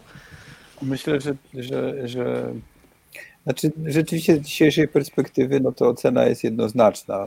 E, Konkretna, tak. W dyskusji dzisiaj też mm, dzisiaj czy wczoraj napisała do mnie koleżanka teatrolożka, e, że jest zszokowana tym, tym fragmentem i że trzeba napisać mitu teatru polskiego. No, no może tak. To, może to by było wielotomowe, nie wiem. Trudno Wiesz, mi jest... to, y, dla mnie to jest bardzo mocne, bo pokazuje, jak bardzo w głowie też myślę, kobiety miały, że tego rodzaju gra jest dopuszczalna, czy to jest właśnie jakaś konwencja. No bo dzisiaj to jest jasna sprawa, granica, której się nie przekracza, tak? E, ja zrobiłem taką rozmowę z Teresą Nawrot do swojej książki Wolne. To była pierwsza aktorką teatru grotowskiego. E, to była pierwsza rozmowa o um, takiej przemocy, e, agresji, też przemocy seksualnej w teatrze grotowskiego, która wywołała mhm. wtedy jakąś burzę, kiedy się ukazała w tej, mm, w tej książce Wolne. Mm, no ten temat wraca teraz. Mieliśmy historię e, Teatru Staniewskiego i, i, i mm, myślę, że to jest ciągle sprawa do totalnego przerobienia.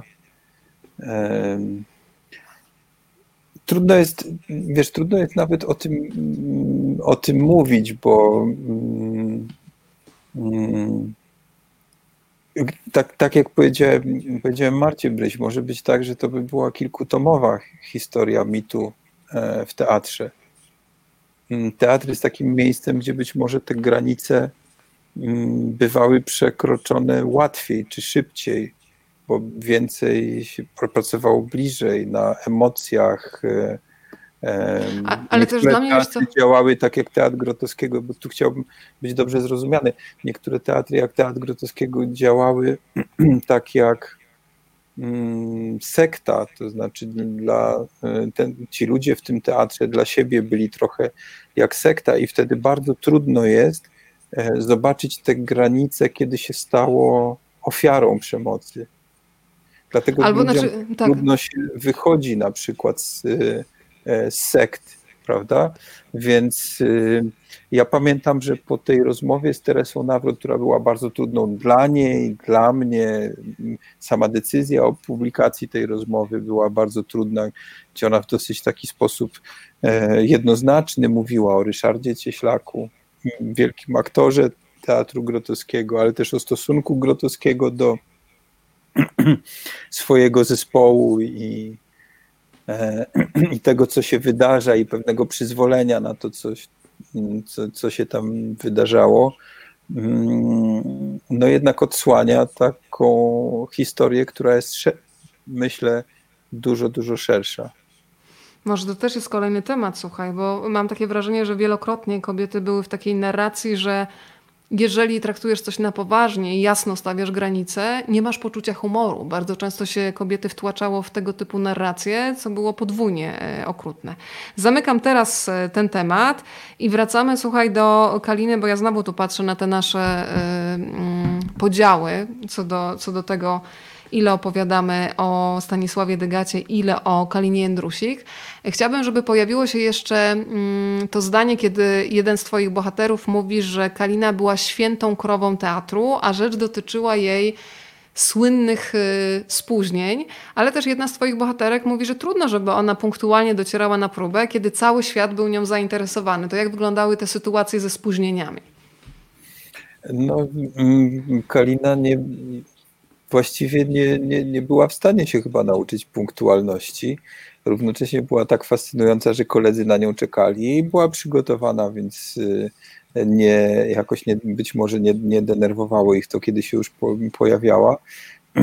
Ale opowiadała mi na przykład y, pani Aleksandra Wierzbicka z której archiwum te zdjęcia Korzystamy. pokazujesz, że robiła, mieszkała z Kaliną przez jakiś czas pod koniec życia, że robiła, że Kalina miała jakby kary w teatrze za spóźnienia, w związku z czym dostawała coraz niższe pensje. E, E, bo odejmowano jej te, te, te spóźnienia. E, w związku z tym mm, Ola Wierzbicka robiła jakieś uwagi na ten temat, że no dużo lepiej może by sobie radziła, gdyby się nie spóźniała do teatru i wtedy e, Kalina wpadła na pomysł, że Ola Wierzbicka zrobi prawo jazdy. Postawiła ją przed faktem dokonanym i ściągnęła instruktora do domu i powiedziała, to będziesz mnie wodziła do teatru i przywodziła z teatru. No tak, to ja myślę, że, że, że te, ona była takim wolnym duchem po prostu i te spóźnienia w ogóle nie, myślę, że nie, Kalina Jędrusik nie kierowała się takimi małymi sprawami jak punktualność. Znaczy dla mnie to jest gigantyczna sprawa, bo ja e, jestem osobą no, naprawdę bardzo rzadko się spóźniam i zawsze staram się po prostu e, być przed czasem niż na, na czas. A dla Kaliny to były sprawy kompletnie błahe, no nie mające absolutnie znaczenia. No co to wobec, e, nie wiem, idzie może z kimś porozmawiać, zatrzymać. To porozmawiajmy jeszcze trochę o tym.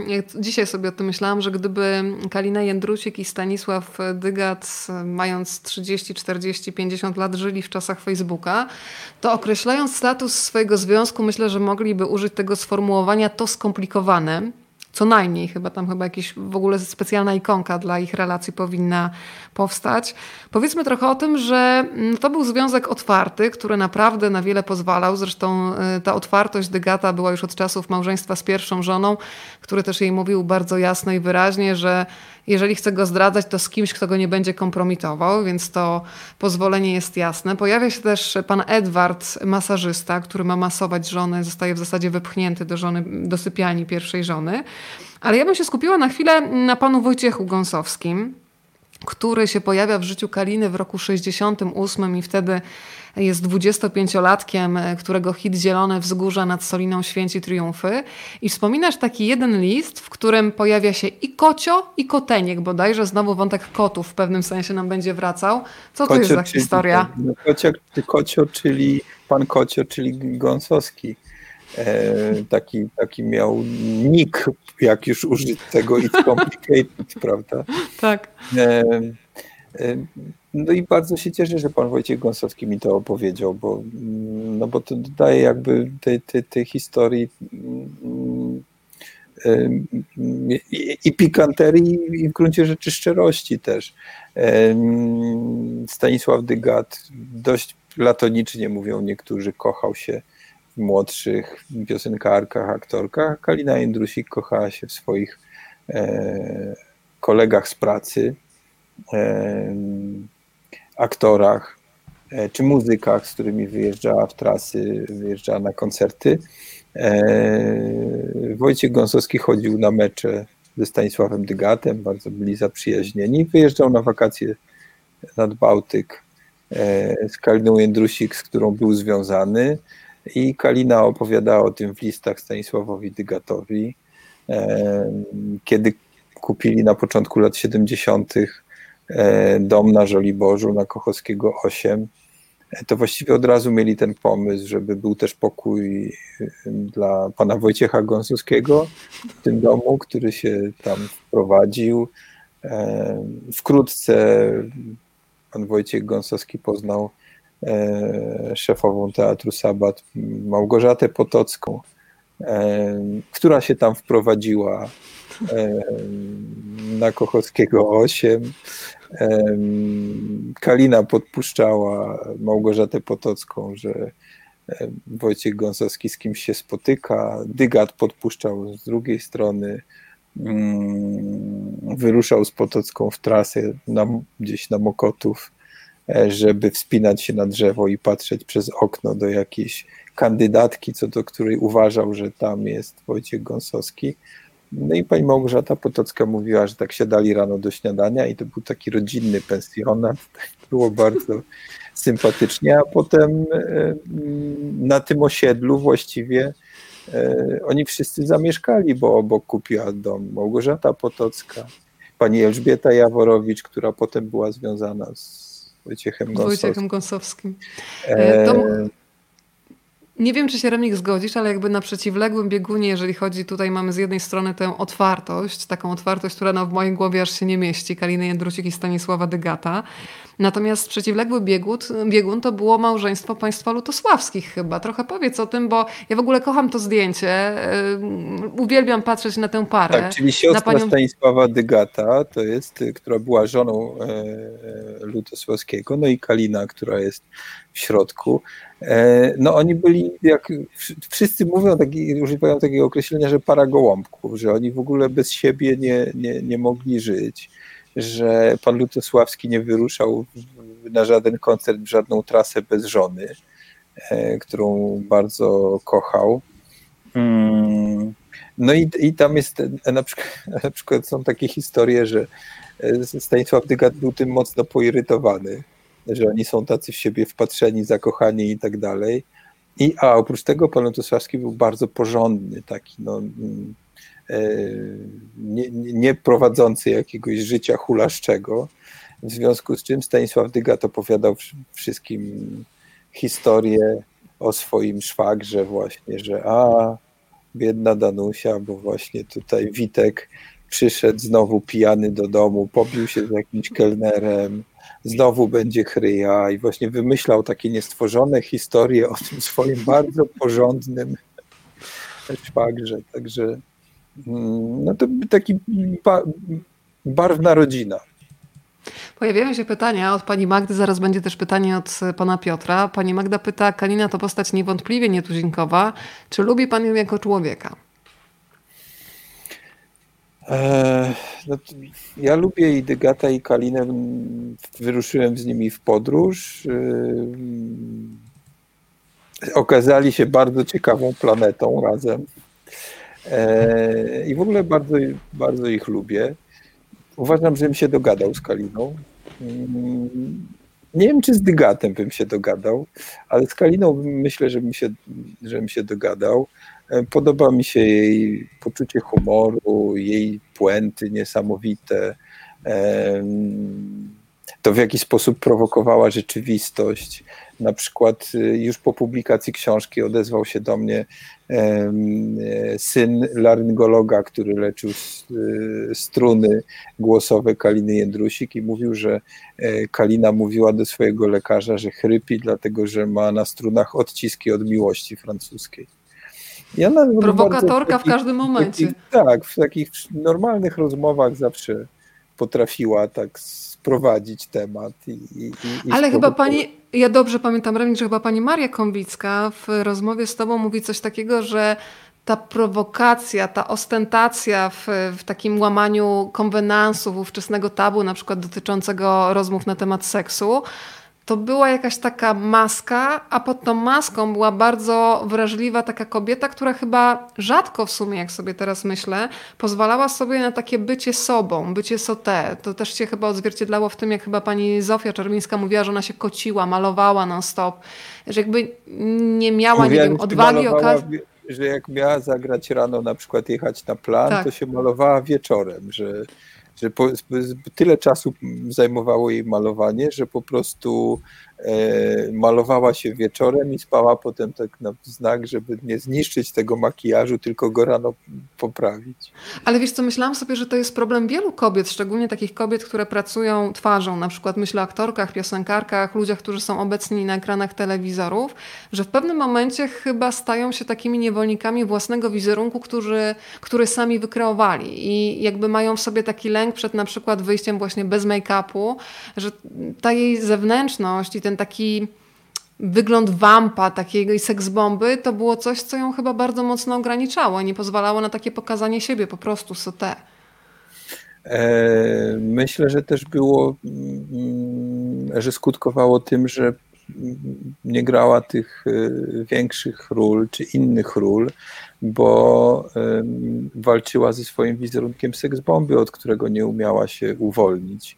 I w związku z czym nie umiała zmyć sobie tej kaliny i powiedzieć, tak jak zrobił to ten niemiecki reżyser, który ją zobaczył tak. zupełnie inaczej, prawda? Mm, tej, pozbyć się tego, mm, mm, e, tej seksbomby, którą miała w sobie w dalszym ciągu, emanując erotyzmem, e, na rzecz, na rzecz innych poszukiwań w tym zawodzie. Pan Piotr pyta, dla mnie Kalina była osobą z jakąś wielką tajemnicą. Czy udało się panu do niej dotrzeć? Do tajemnicy chciałbym powiedzieć, że tak. To znaczy, dla mnie Kalina e, po tym, co przeczytałem, co usłyszałem od ludzi, e, po swoich poszukiwaniach, e, jest osobą dosyć melancholijną i smutną. Ja myślę, że ten klucz starszych panów tej dosmucaczki był czymś wyjętym z jej charakteru, z jej osobowości, że ten śmiech, uśmiech, śmiech, którym przykrywała tę swoją melancholię, e, nie do końca był, był prawdziwy. Myślę, że była osobą e, też w pewnym momencie swojego życia samotną. I, i, I tutaj raczej widzę tę tajemnicę, mm, tajemnicę w jakimś ukrywanym mm, smutku. O, o jakiejś tajemnicy takiej, którą mógłbym nazwać, że co, coś tak niezwykłego e, w swoim życiu ukrywała, to, to nie, raczej myślę o takim rysie osobowościowym.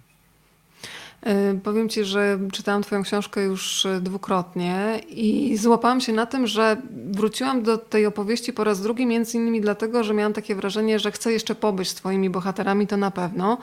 Ale zdałam sobie sprawę, szczególnie myśląc o Dygacie, że na tej ostatniej prostej życia, y, no to była postać bardzo osamotniona, rozczarowana i taka zgorzkniała. Nawet najbliższymi przyjaciółmi, no i odchodził jednak gdzieś bardzo samotny. No, myślę, że dużo było też rozczarowania obok tak. tego, że, że e, niespełnienie, rozczarowanie, mm, samotność w gruncie rzeczy daje to dosyć smutny portret. Wiesz co, przypomniało mi się, przypomniał mi się film e, Mój ojciec Staś, który już Państwu tutaj polecałam, jest do zobaczenia w archiwach Ninateki bezpłatnie. Z tego co pamiętam, e, ten film się kończył e, utworem ze słowami Jerzego Jurandota i wciąż się na coś czeka, na coś, co nie przyszło dziś i wszystko jest nie tak. I w tym refrenie chyba jest taka esencja tego, że oboje cały czas za czymś tęsknili, mieli taki rodzaj niespełnienia. Ty piszesz świetnie, że chyba przywołując Janusza Głowackiego, że bardzo często oni świetne mieli początki, otwarcia, a potem znowu się coś przerywało. Tak jak mówiłeś wcześniej, często pozostawiali taki pożar po, po swoich tęsknotach, nie licząc się z życiem innych. No i znowu nowy początek, ale gdzieś cały czas nie było takiej pełni, spełnienia. I, Taka jest moja intuicja. I wciąż się na coś czeka, można by powiedzieć o wszystkich bohaterach powieści Stanisława Dygata też. To bo to było wspólne wszystkim bohaterom powieści Dygata, niespełnienie, samemu Dygatowi, e, również Kalinie, e, Kalinie Jędrusik. I, I, myślę, że to było tą, tą siłą, która ich ze sobą e, łączyła po prostu. To jeszcze bym chciała, e, rozmawiamy już półtorej godziny, Państwo niech nam dadzą znać, Teraz, jeżeli Państwo... ja Ciebie nie, widzę Cię znowu tak. No. A słyszysz mnie? Słyszysz mnie i widzisz, tak? Teraz e, tak, już widzę i słyszę, tak. To bardzo się cieszę. Drodzy Państwo, to też jest ten moment, jeżeli macie ochotę, proszę zadawać pytania. Mogą być związane z książką, ale zdaję sobie sprawę, że część z Państwa jeszcze jej nie czytało, więc można też pytać o warsztat i o to, jak się przygotowuje do pisania kolejnej książki. Remik, w Twoim przypadku to już jest która? Dwudziesta? Dwudziesta, no właśnie. Więc Myślę, zastanawiam się... No, ja, ja tak liczyłam lekko 20, ale mogłam coś przegapić, więc wolałam tutaj y, zrobić aktualizację i zweryfikować. Chciałabym, żebyśmy jeszcze trochę powiedzieli o tym, o czym mówiłeś, o czym ja powiedziałam na początku, y, czyli piszesz w książce, że Dygat był takim największym wśród pisarzy czcicielem kina i bardzo ciekawie Magda Dygat w filmie Mój ojciec Staś mówi o tym, że kiedy chodzili razem do kina, to czuła, że oni są w tym samym wieku, bo tak samo wierzyli w tę rzeczywistość, która się rozgrywała na ekranie. E, czy według ciebie jakie, tam jest też bardzo ciekawy wątek na przykład konfliktu takiego z e, Andrzejem Wajdą. Na czym on polegał? E, no, ja nie wiem, czy był konflikt, znaczy krytyczny był bardzo Stanisław Dygat wobec Andrzeja Wajdy. I gdzieś tam, jeżeli jakiś film Andrzeja Wajdy nie dostawał nagrody, to Dygata specjalnie nie martwiło, przeciwnie, nawet y, y, bywał ucieszony.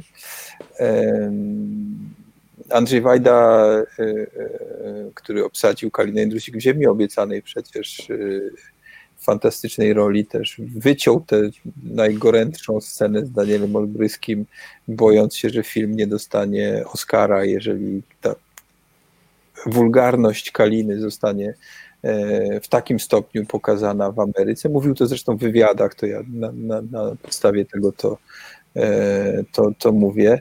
Mm, kino Udygata było jego chyba grupą krwi, to znaczy y, jego powieści są i opowiadania też doskonale przekładalne na język kina, ponieważ myślał w sposób taki właśnie fabularny, filmowy, scenami. Miał niezwykłe ucho, więc pisał fenomenalne, absurdalne dialogi. Mm, był genialnym scenarzystą, jednak też to trzeba powiedzieć. Kochał się w aktorkach od y, dziecka.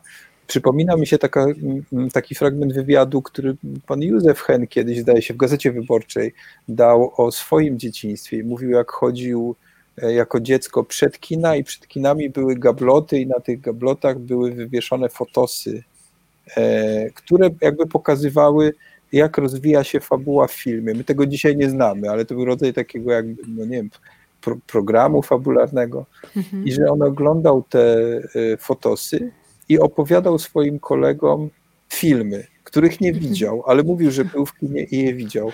I bardzo podobną scenę znalazłem też u Stanisława Dygata właśnie, że on też chodził e, przed kina i oglądał te fotosy, na podstawie których rekonstruował sobie i dopowiadał, e, dopowiadał filmy. Więc, Pan Ady... Adrian, pan Adrian, ale zobaczyłam, że z Adrianem akurat ja jestem na ty, więc mogę powiedzieć Adrian.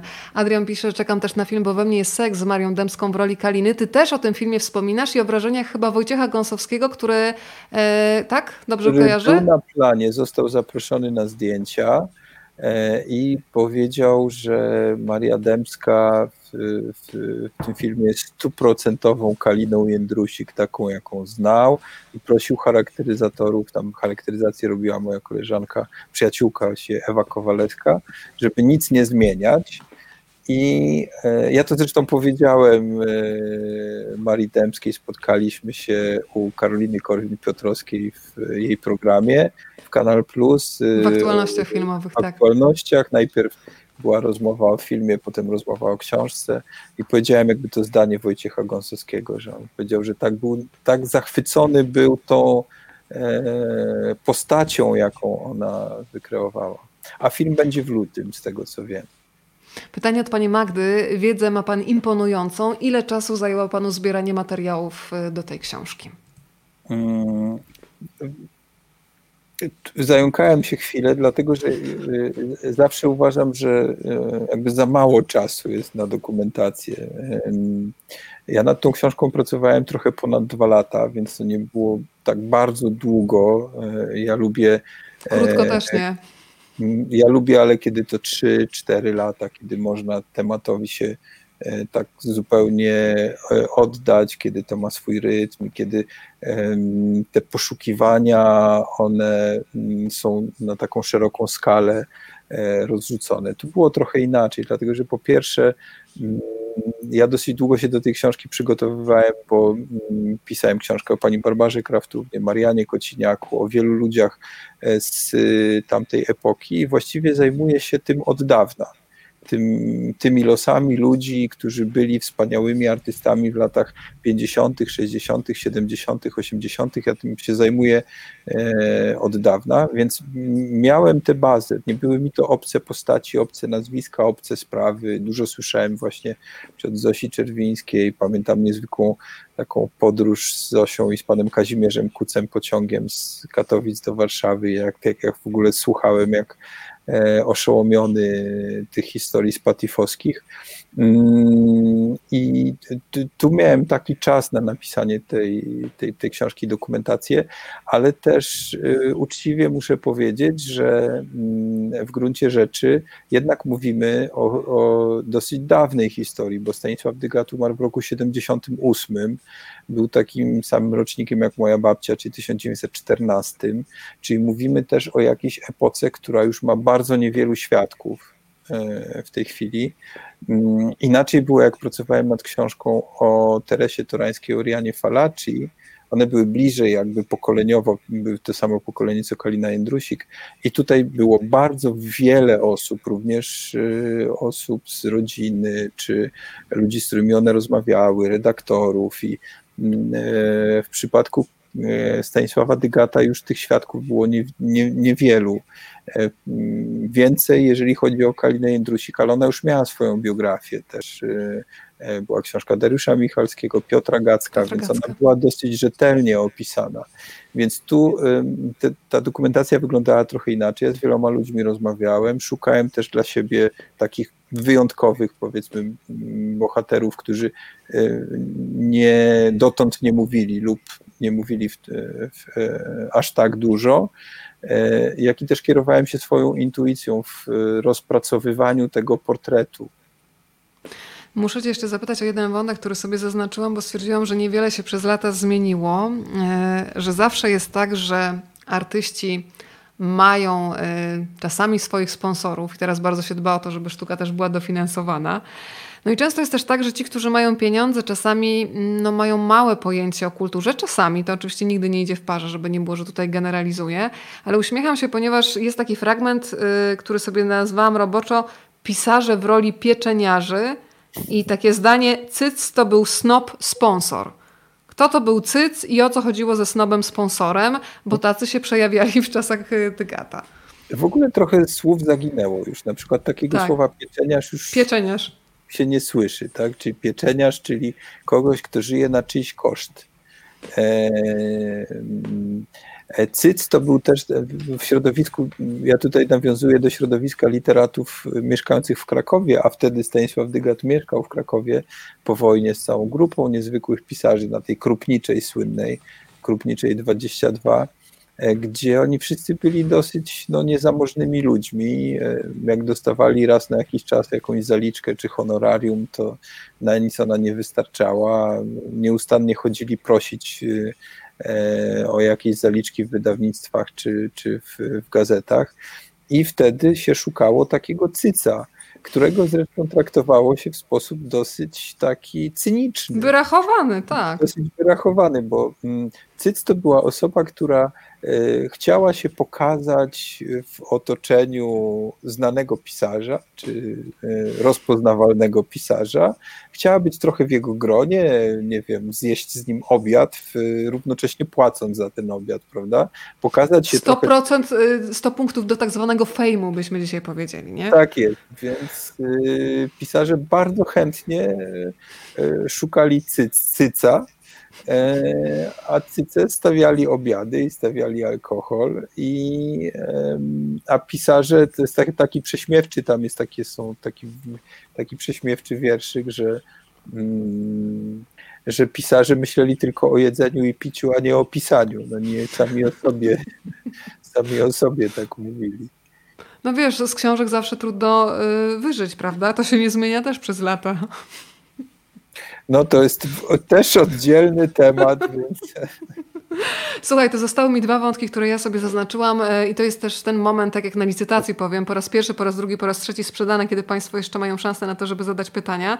Niech się pojawi jeszcze u nas Krzysztof Konkolewski e, i klasyka, jeżeli się rozmawia na przykład na studiach dziennikarskich o polskim reportażu, czyli tekst Jak umierają nieśmiertelni, piszesz w bardzo wyraźny sposób, że Dygat w zasadzie popchnął Konkolewskiego do napisania tego tekstu, i w zasadzie to też jest takie dziwne, jak się czyta, dlaczego on w zasadzie sam się za to nie zabrał, tylko oddał komuś temat, który przecież też go bardzo mocno interesował. Jeżeli ktoś z Państwa nie zetknął się z tą książką, która niekoniecznie chyba jest wznawiana, Krzysztofa Konkoleskiego, Jak umierają nieśmiertelni baśnie udokumentowane, to bardzo zachęcam, bo to jest y, E, być może jeden z najważniejszych polskich reportaży po 1945 roku, ponieważ to jest reportaż, który jakby zmienił sposób opowiadania w reportażu, który wyraźnie też, e, no właśnie choćby ten podtytuł Baśnie udokumentowane, czyli pokazał pewną mm, mitologię bohatera, e, pewien rodzaj literatury, która zaczyna powstawać z reportażu. E, Krzysztof Konkoleski. Ja, prawdę mówiąc, y, y, ze studentami wielokrotnie przerabiałem ten tekst, jak umierają nieśmiertelni, ale jak pisałem zaczynałem pisać książkę o Dygacie, nie pamiętałem tego, co jest we wstępie tej książki, mhm. że to Stanisław Dygat namówił e, Konkoleskiego, z którym się przyjaźnił, na napisanie tej książki. I to było dla mnie takim odkryciem, nie dlatego, że on go namówił, tylko dlatego, że sam nie napisał.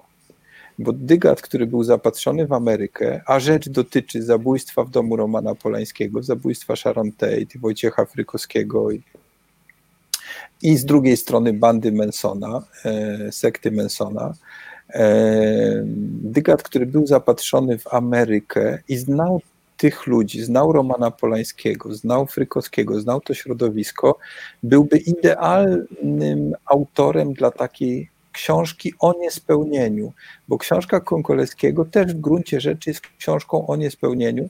Jak czyta się tę część dotyczącą Frykowskiego, to przecież jest to e, postać, która bardzo prowokowała rzeczywistość przez cały czas, bardzo ją teatralizowała.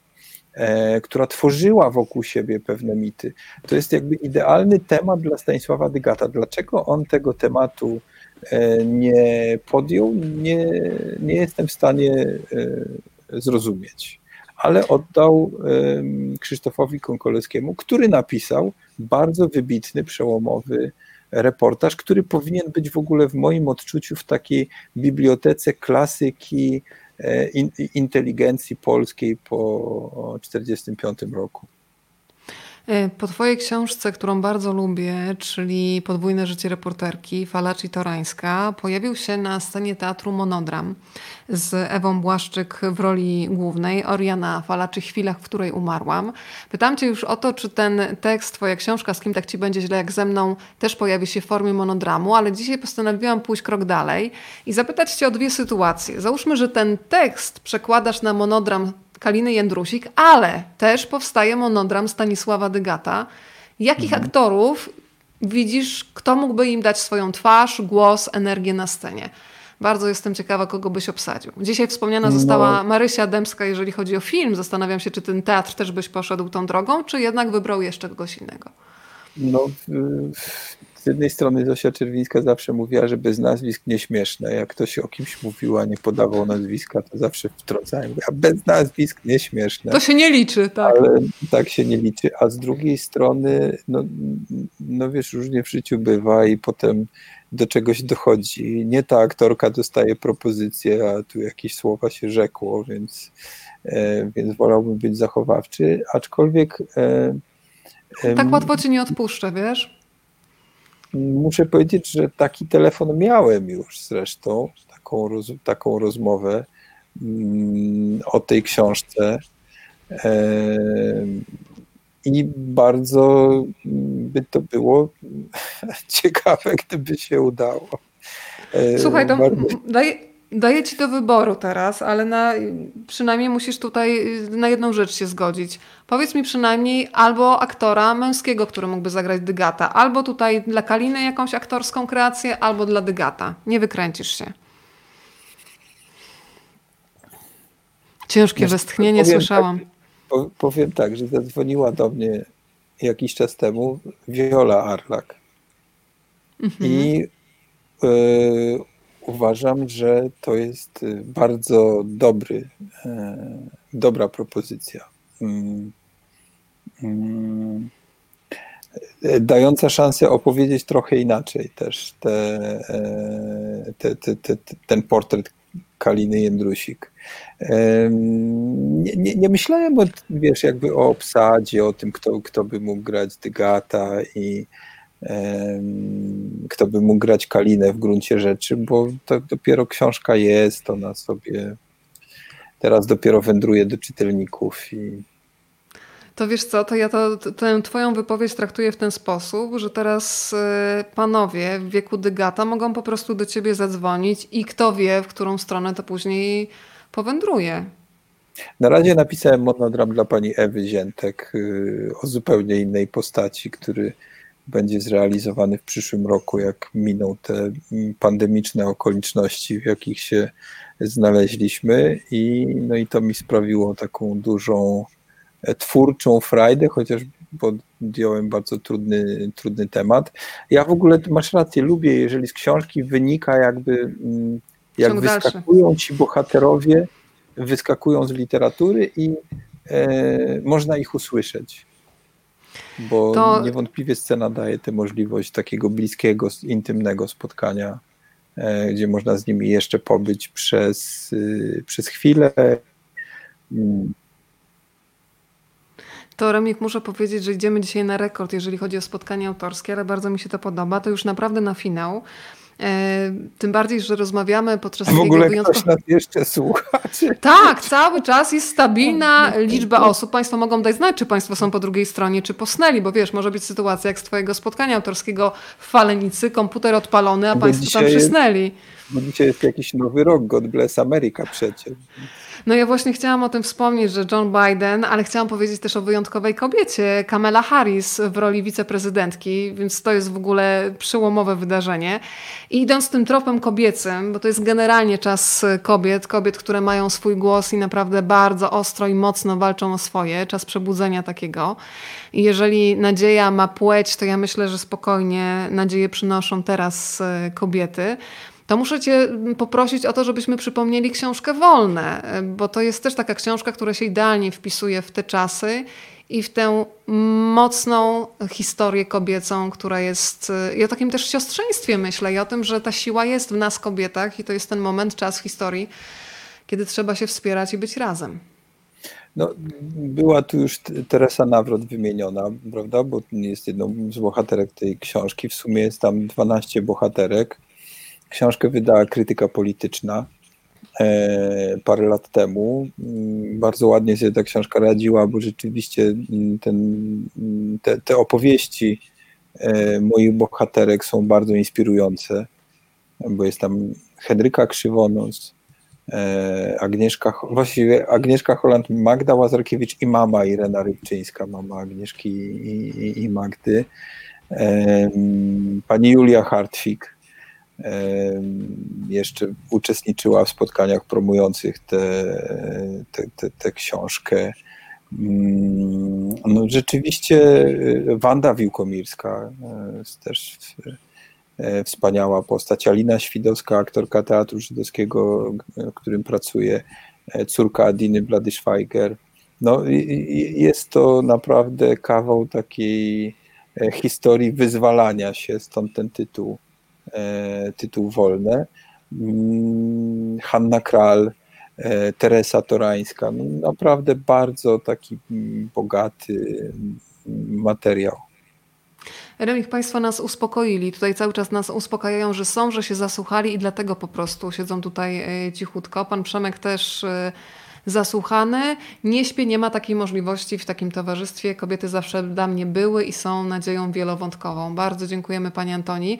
Remik, y, to podziel się jeszcze tym, co jest na Twoim biurku. No bo to jest ten moment, kiedy się pisze, że trzeba się obłożyć książkami, które wprowadzają nas w świat naszych bohaterów, a potem, kiedy się już skończy, ja to nazywam takim czasem wietrzenia głowy, kiedy trzeba trochę myśli, y, żeby one wywietrzały, żeby zostało miejsce na nowe, ale to też jest ten czas, kiedy można z przyjemnością zasiąść do książki, nie mając y, z tyłu takiego poczucia, że cały czas jesteś w pracy, tylko czytasz coś dla przyjemności.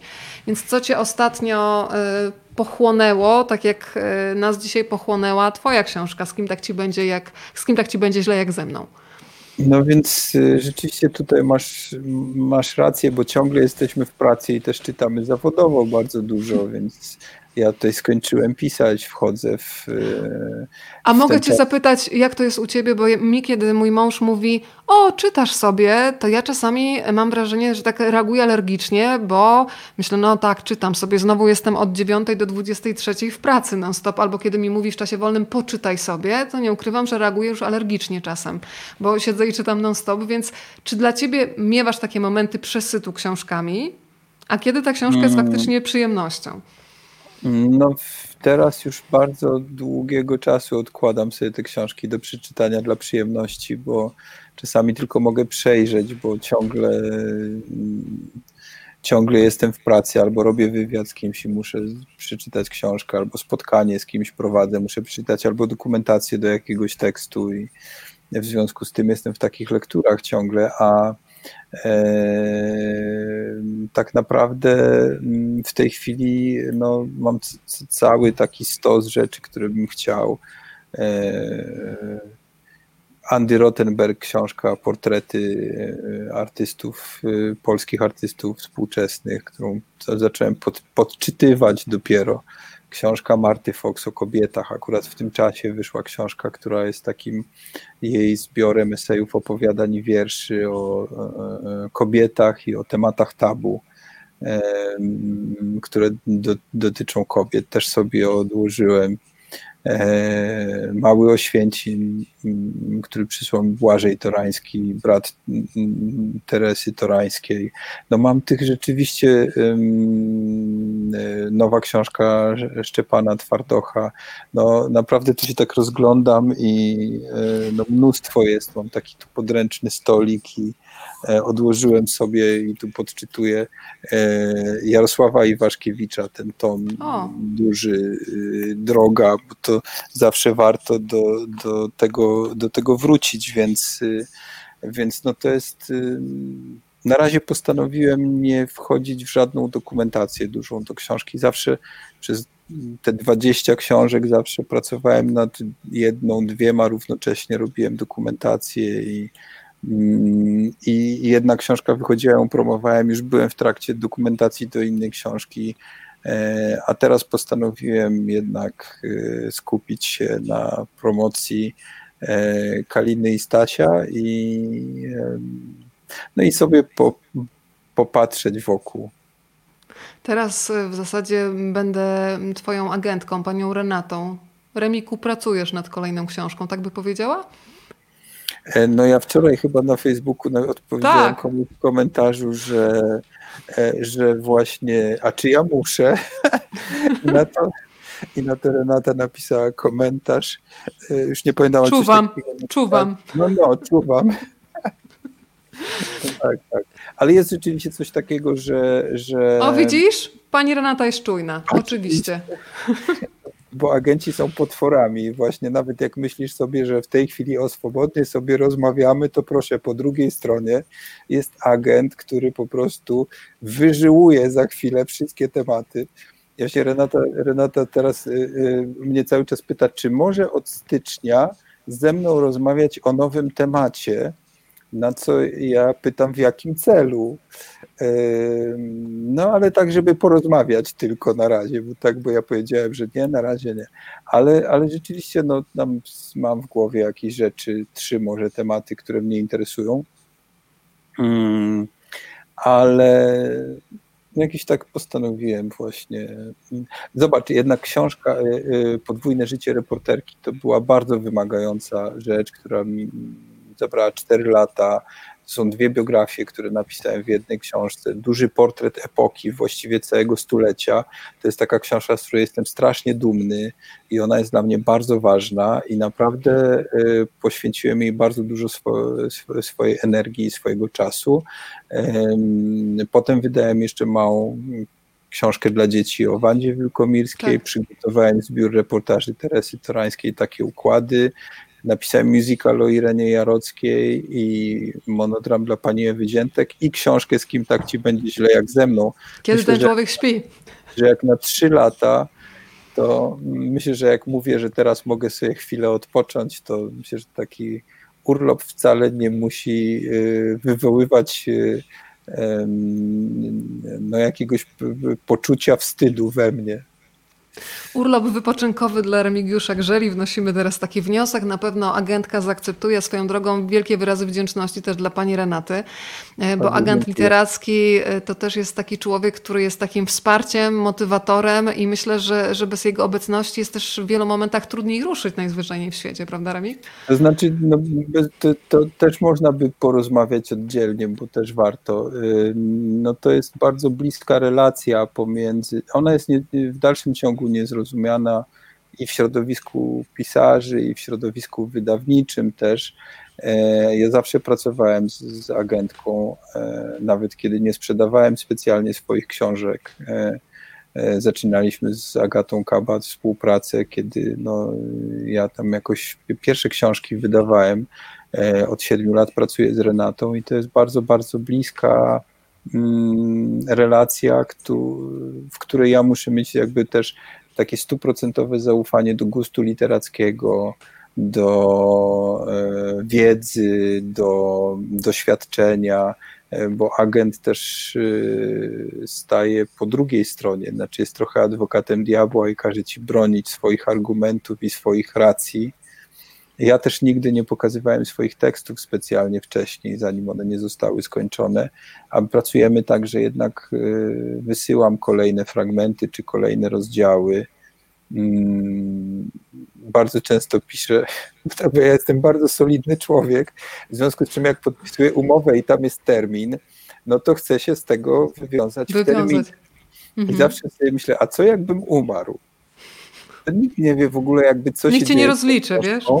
Więc wysyłam Renacie kolejne rozdziały i piszę jej w temacie maila na wypadek śmierci, bo myślę sobie, że jeżeli wtedy będzie miał... Naprawdę to e, robisz? Tak, że jeżeli yes. wtedy będzie miał na przykład problem agent, który podpisywał umowę z wydawcą, to może powiedzieć, ale on do śmierci napisał 6, 8 czy 10 rozdziałów i te rozdziały mam w takiej formie.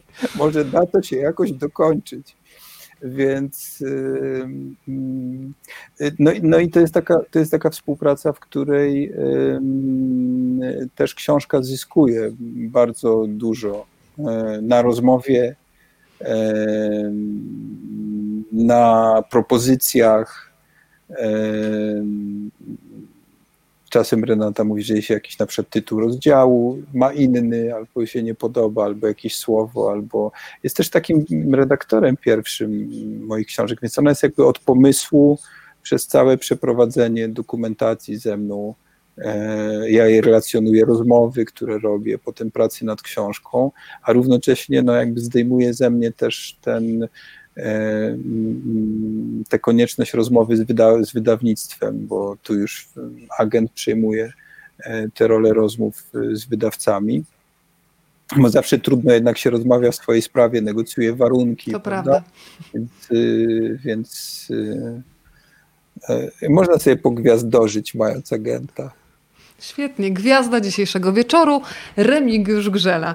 Remik, y, mm, w zasadzie cały czas, kiedy prowadzę te spotkania online'owe, jakoś gdzieś mi przyświecają słowa, fragment z, z, z Emily Dickinson, Rozmowa z Tobą jest dla mnie schronieniem. Ja zapraszam Państwa regularnie do takiego literackiego schronu. Ja nie ukrywam, że przez godzinę, półtorej zapominam o, o otaczającej rzeczywistości. To jest dla mnie taki rodzaj schronienia, więc bardzo Remik dziękuję Ci za to spotkanie, schronienie i bardzo dziękuję Państwu, bo tę obecność naprawdę czuć. Bardzo dziękuję za wszystkie komentarze bardzo e, i dziękujemy, pytania. bo tu się wyświetlały Pani Barbara Falender przed chwilą, którą bardzo, e, bardzo po, po, pozdrawiam z wielką sympatią i podziwem.